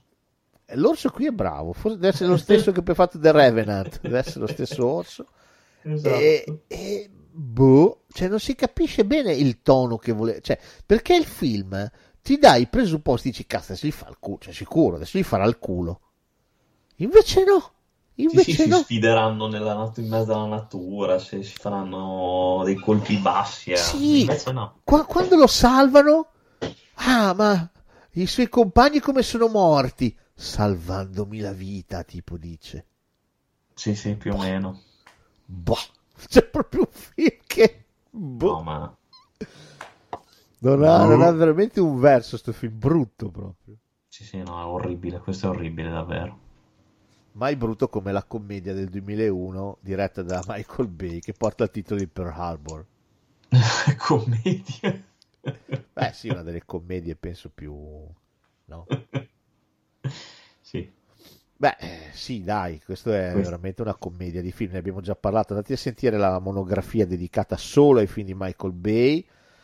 Eh, insomma, dai, eh, sì, sì, per Harbor sì, sì. lui fa questo generale, generale esatto. Doolittle, tra l'altro fa, che è sì. quello che lancia l'idea della missione Doolittle. No, io non discuto che sia, che sia stata fatta davvero la missione Doolittle, che io guarda, io lo capisco, è, è tutto vero, eh, storia vera, io non, non sto discutendo questo. Io dico solo dal mio piccolo punto di vista di ometto che non capisce niente, che secondo me la vera risposta a Pearl Harbor sono state due bombe atomiche nel culo ai giapponesi. Però oh, è la mia idea e poi posso sbagliare. Sicuramente sarà stata la missione Doolittle, la grande rivista degli Stati Uniti contro il Giappone. Secondo te vuoi saperne di più di Michael Bay? È impossibile, un uomo che si intende così tanto di trivellazioni, io non discuto mai quello che dice. Io su, con lui non discuto mai né di trivellazioni né eh, di NASA, astronomia, niente, io non dico nulla e nulla. Neanche di montaggio, eh? Il montaggio io, io per l'amor di geografia di, di vari argomenti io non parlo con Michael Bay di tanti tantissimi argomenti non parlo, di storia grazie per Pearl Harbor, cioè, purtroppo mi sta precludendo una serie di argomentazioni, però però sicuramente ne sa più lui, anche perché lui è stramiliardario, fa miliardi con tutti i suoi film, io sono qua fatteggenerando, non ci dà un soldo nessuno. E, e poi no, non è vero, Johnny Jojo Jones, Simone, qualcuno ci ha donato. Grazie, e poi ricordati grazie, sempre che Michael Bay sa i Transformers, sai che lo proteggono. Va bene, basta, andiamo avanti. Stessi anni, Massimo, Massimo Boldi, inizia la sequenza interminabile dei vacanze di Natale. Allora, rivisti qualche anno dopo, ti ho detto che ho visto Vacanze di Natale novantacinque e Vacanze di Natale duemila. Sì. Allora, posso dire una cosa, a parte che lui fa lo stesso personaggio, cioè stesso, lo personaggio praticamente identico, lui si chiama sempre Colombo, e, va bene, e fa il padre in apprensione praticamente. Ok. Praticamente fa il padre in apprensione. Allora, Eh, quello del novantacinque va ad Aspen con la Capotondi, che è sua figlia giovanissima, che è innamorata di Luke Perry, quello Mamma che mia. ha fatto una brutta fine, poverino. Beverly Hills novanta duecentodieci e, e niente, e lì incontrerà ovviamente Christian De Sica, e il modo in cui si incontrano obiettivamente è abbastanza divertente. Christian De Sica ha scambiato la, la, la camera di Boldi per la camera di sua moglie, con la quale cercava sì. di fare pace. Allora si intruppa eh, nella camera, quando arriva Boldi si nasconde, lui è nudo a letto che sta aspettando la moglie, va nella doccia. Boldi okay. ovviamente si denuda e va in doccia anche lui. La cosa carina, oddio, che sta cantando una canzone, si passi, passi, pum, si casserà. Boom, e dà un colpo di bacino ogni volta che c'è questo zoom za, e va nella doccia con De Sica dietro e fa za, siete, e lui si blocca un attimo. Dai, la scena è obiettivamente divertente, io cioè, non so cosa fare, quella scena è proprio divertente, è proprio buffa.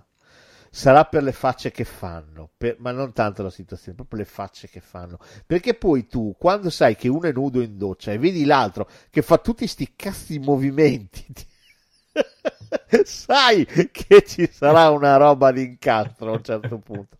Devo dire, la scena è divertente, eh, lui poi diventerà amico di Luke Perry, vabbè, però vabbè. Stai ridendo, la... hai riso molto di gusto. Sì, la, no, cosa... la scena è schifosamente divertente. Vacanze di Natale duemila, che è diretto da Vanzina, probabilmente è ancora più carino. Intanto tornano a Cortina, è il grande mm-hmm. ritorno a Cortina. Eh, tra l'altro il film si riapre con Moonlight Shadow. Moonlight Shadow da da da da da da da da. Va bene. Eh, abbiamo eh, anche della, de, della gioventù nel cast, che poi non ha più fatto niente, ma va bene. eh, devo dirti devo dirti non è, non è neanche male. C'è Megan Gale che fa la super topolona, è vero, eh, si guardicchia. Oh, eh, io, cioè, guarda, ti dico, mai pensavo di dover dire sta cosa, ma è già da un po' che mi capita di doverla dire. Per alcuni aspetti io mi trovo a rivalutare Vanzina. Cioè, vedo gli altri film diretti da altri, vedo quelli di Vanzina, capisco che c'è una differenza, c'è un cazzo a fare. Cioè, comunque vada, come regista sapeva perlomeno un attimo mettere in scena le cose, almeno un minimo, qualcosa. Poi la valenza di sti film la conosciamo tutti, è nulla, è pari a niente, è veramente pari a niente. Mettono in scena il costume italiano? Sì, è anche vero. Mettono in scena le fobie, le paranoie, la scurrilità italiana? Sì, è anche vero. Era più vero in alcuni film, tipo il primo, quello dell'ottantatré, lì sì, era molto vero. Negli altri questa cosa si è molto persa, diventa una roba di gag una dopo l'altra e basta. Merry Christmas, per esempio, porta all'eccesso questo ragionamento. È vero anche che poi ha inzeppato progressivamente i film di personaggi inutili come eh, come coso, come, come si chiama, eh, i fichi di India, eh, Enzo Salvi, Biagio Isto, questa gente qua. Nel duemila c'è già, arriva già Enzo Salvi che fa il... Eh, è quello che mette sulle carte da, la carta da parati, sì. Perché? Perché De Sica arriva a Cortina nella sua villa, la villa è tutta da sistemare, quindi chiama Enzo Salvi ad aiutarlo. E Boldi in quel caso chi fa? Fa il padre, non di una bambina questa volta, ma di un ragazzo che è fidanzato con la figlia di De Sica, che è la cosa, che è la, la Ramazzotti.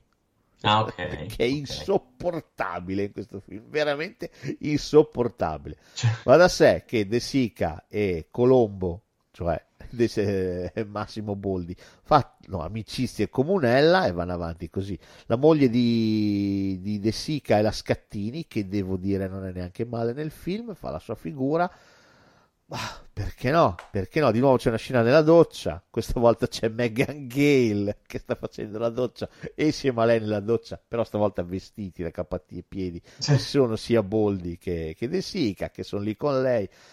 Devo dire, quando ci sono loro due sullo schermo, oh, eh, qualche cosa funziona, devo dire la verità, un po' per merito di Vanzina sicuramente, però devo dire qualche cosa quando ci sono solo loro due. Una chimica l'avevano, ecco, questa cosa devo, devo ammetterla, una chimica l'avevano. Il, tante altre cose sembrano buttate lì, però quando ci sono loro due si capisce che qualche cosa tra di loro funzionava, questa cosa è innegabile. E però... capisco la ragione per cui quando si sono separati i film mm-hmm. che hanno fatto da soli hanno iniziato a far cagare, la gente non li andava più a vedere, la gente non li andava più a vedere, cioè loro due insieme funzionavano, c'è niente da fare. Però mi sa che non, lo guarderò, non li guarderò lo stesso. Questi due film, mi dispiace, ma... Eh, questo ti posso capire. Questo ti posso so. tranquillamente capire, cioè ci mancherebbe. Allora, insomma... Vabbè, questo per dire che Massimo si è perso nei vari Natale A, vacanze A, e vabbè. Va bene, Adam nel duemilacinque mi fa una particina in Serenity di Joss Whedon che, che non è male, non film, è male. Film di fantascienza che arriva per eh, concludere la, l'avventura di Firefly, serie che ha una, una roba cult, gente che si strappa i peli pubblici solo quando la, la nomini. Sì. Firefly. Va bene? E quindi insomma sì, serie super cult che però è stata cancellata. Whedon fece nel, nel duemilacinque Serenity proprio per concludere la serie tv con questo film che non è male. No, no. C'è Nathan Fillion nel cast, eh, fa il protagonista, il nostro Castle, se lo conoscete per quello. Devo dire il film non è male, è carino. No, no, buon ritmo, ottimo, poi anche belli, carini gli effetti speciali. Sì, assolutamente, assolutamente, ma mi premeva arrivare, così ci arriviamo praticamente alla fine, dopo abbiamo quasi finito, a Stephen, Stephen, il mio preferito, adesso non l'ho segnato qua, non so perché, mi, mi sono scordato, era talmente bello che non l'ho scritto, non, quindi non so l'anno, mi sono dimenticato anche il regista. Lui fa t- due film uno dopo l'altro, praticamente due capolavori, il primo è Snake Man e il secondo è Shark in Venice, che belli. Che non ho visto nessuno dei due. Ah, fai male, perché si tratta veramente di film molto belli. Allora, Snake Man è ambientato nella giungla brasiliana, dove praticamente c'è il siero della, dell'eterna giovinezza, okay. E questa tribù al segreto dell'eterna giovinezza, arriva questo gruppo di personaggi che vogliono fare un po' il rast della situazione. Fortuna, fortuna che ci pensa il buon Stephen, che arriva insieme alla bella di turno e, e proteggeranno un po' gli indigeni, un po' cercheranno di arrivare al siero dell'eterna giovinezza. Peccato che la fonte dell'eterna giovinezza è ovviamente eh, difesa da questo serpentone, questo Snake Man, che ha, può vantare degli bellissimi effetti speciali, per me fatti col Vic venti o con lo Spectrum, uno dei due. Sì, sì, siamo proprio col Vic venti e sono veramente una cosa agghiacciante, quindi probabilmente era proprio il Vic venti di Steven che ha detto dai, lo metto a disposizione, gli effetti speciali li faccio io. Ma ancora peggio è Shark in Venice del duemilaotto di Danny Lerner. Scuola dove... Venezia, no, sì, sì, sì, Scuola Venezia, sì, sì, è proprio letterale, è proprio la scuola, cioè il trailer, guardate il trailer, il trailer è... parla da sé, cioè è un film che io devo assolutamente vedere prima o poi. Cioè, guardatevi il trailer. Nella laguna veneziana si aggira uno squalo. Okay. Bellissimo, capolavoro. Poi perché si aggira lì? Perché c'è un tizio che deve andare a recuperare un tesoro, si scopre che a guardia del tesoro ci hanno messo gli squali. A Venezia, mi ricordo, nella laguna. Mi ricorda il finale di Scuola di Ladri due con Enrico Maria Salerno che getta i gioielli nella piscina con lo squalo, ti ricordo? Peggio, questo è peggio, guarda il trailer, ci sono degli effetti speciali anche qui che sono una chicchina, ci sono un paio di personcine che vengono divorate dallo squalo, che t'assicuro che uh, qui gridi di libidine, eh? Shark allora. in Venice, da non perdere, da non perdere, lo guarderò sicuro questo. Già che ci sei, guarda, dai un'occhiata anche al trailer di duemilaquarantasette Sights of Death, che è un film italiano di Alessandro Capone del duemilaquattordici, non so perché lasciati di originale, c'è il trailer, ci sono, c'è una marea di attori, tra cui Steven Baldwin, ma c'è anche Rutger Hauer, c'è un sacco di gente, guardalo, c'è Danny Glover, anche quello ambientato in un futuro pessimo, è una roba, anche quello da mani nei capelli. Ma Shark in Venice Shark in Venice è una roba che io penso che se mi metto a dirigerla io faccio meglio. Ma ah, va bene. Non ho dubbi. Va bene, concludiamo stavolta davvero con, li cito solamente, eh, tre film di Alec Baldwin, il quale ha avuto una resurrezione, fortunatamente, dovuta alla tivù. La tivù gli ha dato seconda vita, grazie da un lato a thirty Rocks, serie che gli ha dato notorietà, e dall'altra sì, al uh, Saturday Night Live, che ha iniziato a partecipare attivamente sempre di più a Saturday Night Live.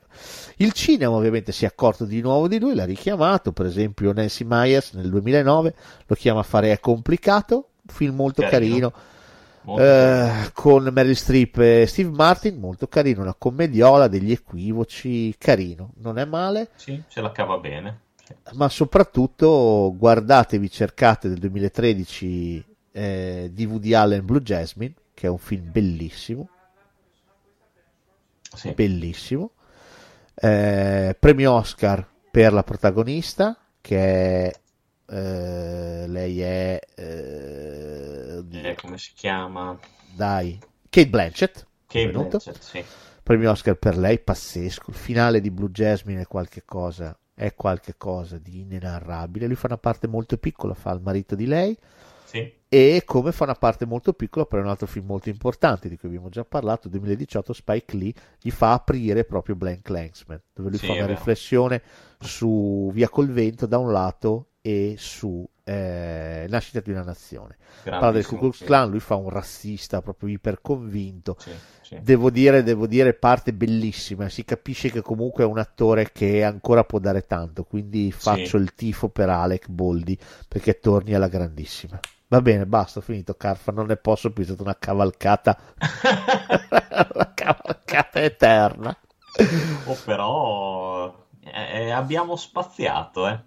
A spaziare abbiamo spaziato, dalle Alpi alle piramidi, dal Manzanarra al Reno, sì, abbiamo sì, spaziato tra, tra tutti i generi, tra tutti i fratelli legittimi, illegittimi, acquisiti, non acquisiti, ma abbiamo parlato di tutto, di ogni, di tutto e di più. Forse dovrò tagliare qualcosa perché è venuta troppo lunga, non lo so, speriamo che Spreaker me la carichi. Detto questo, salutiamo tutti, ringraziamo sì. tutti, in primis fonte di grande ispirazione mia moglie, senza di lei sì. questa puntata forse non avrebbe mai visto la luce, è stata lei Grazie. a darci là, quindi la ringraziamo, la nostra prima fan della prima ora, continua ad ascoltarci, quindi le siamo, le siamo grati. Grazie a chi ci segue, chi ci scrive, proprio così, sì. tenetevi stretto il vostro Bordeaux, la vostra baguette, ma soprattutto il vostro biberon. Alla prossima. Alla prossima, ciao a tutti. Oh, well, there we are. Here's the theme music. Good night.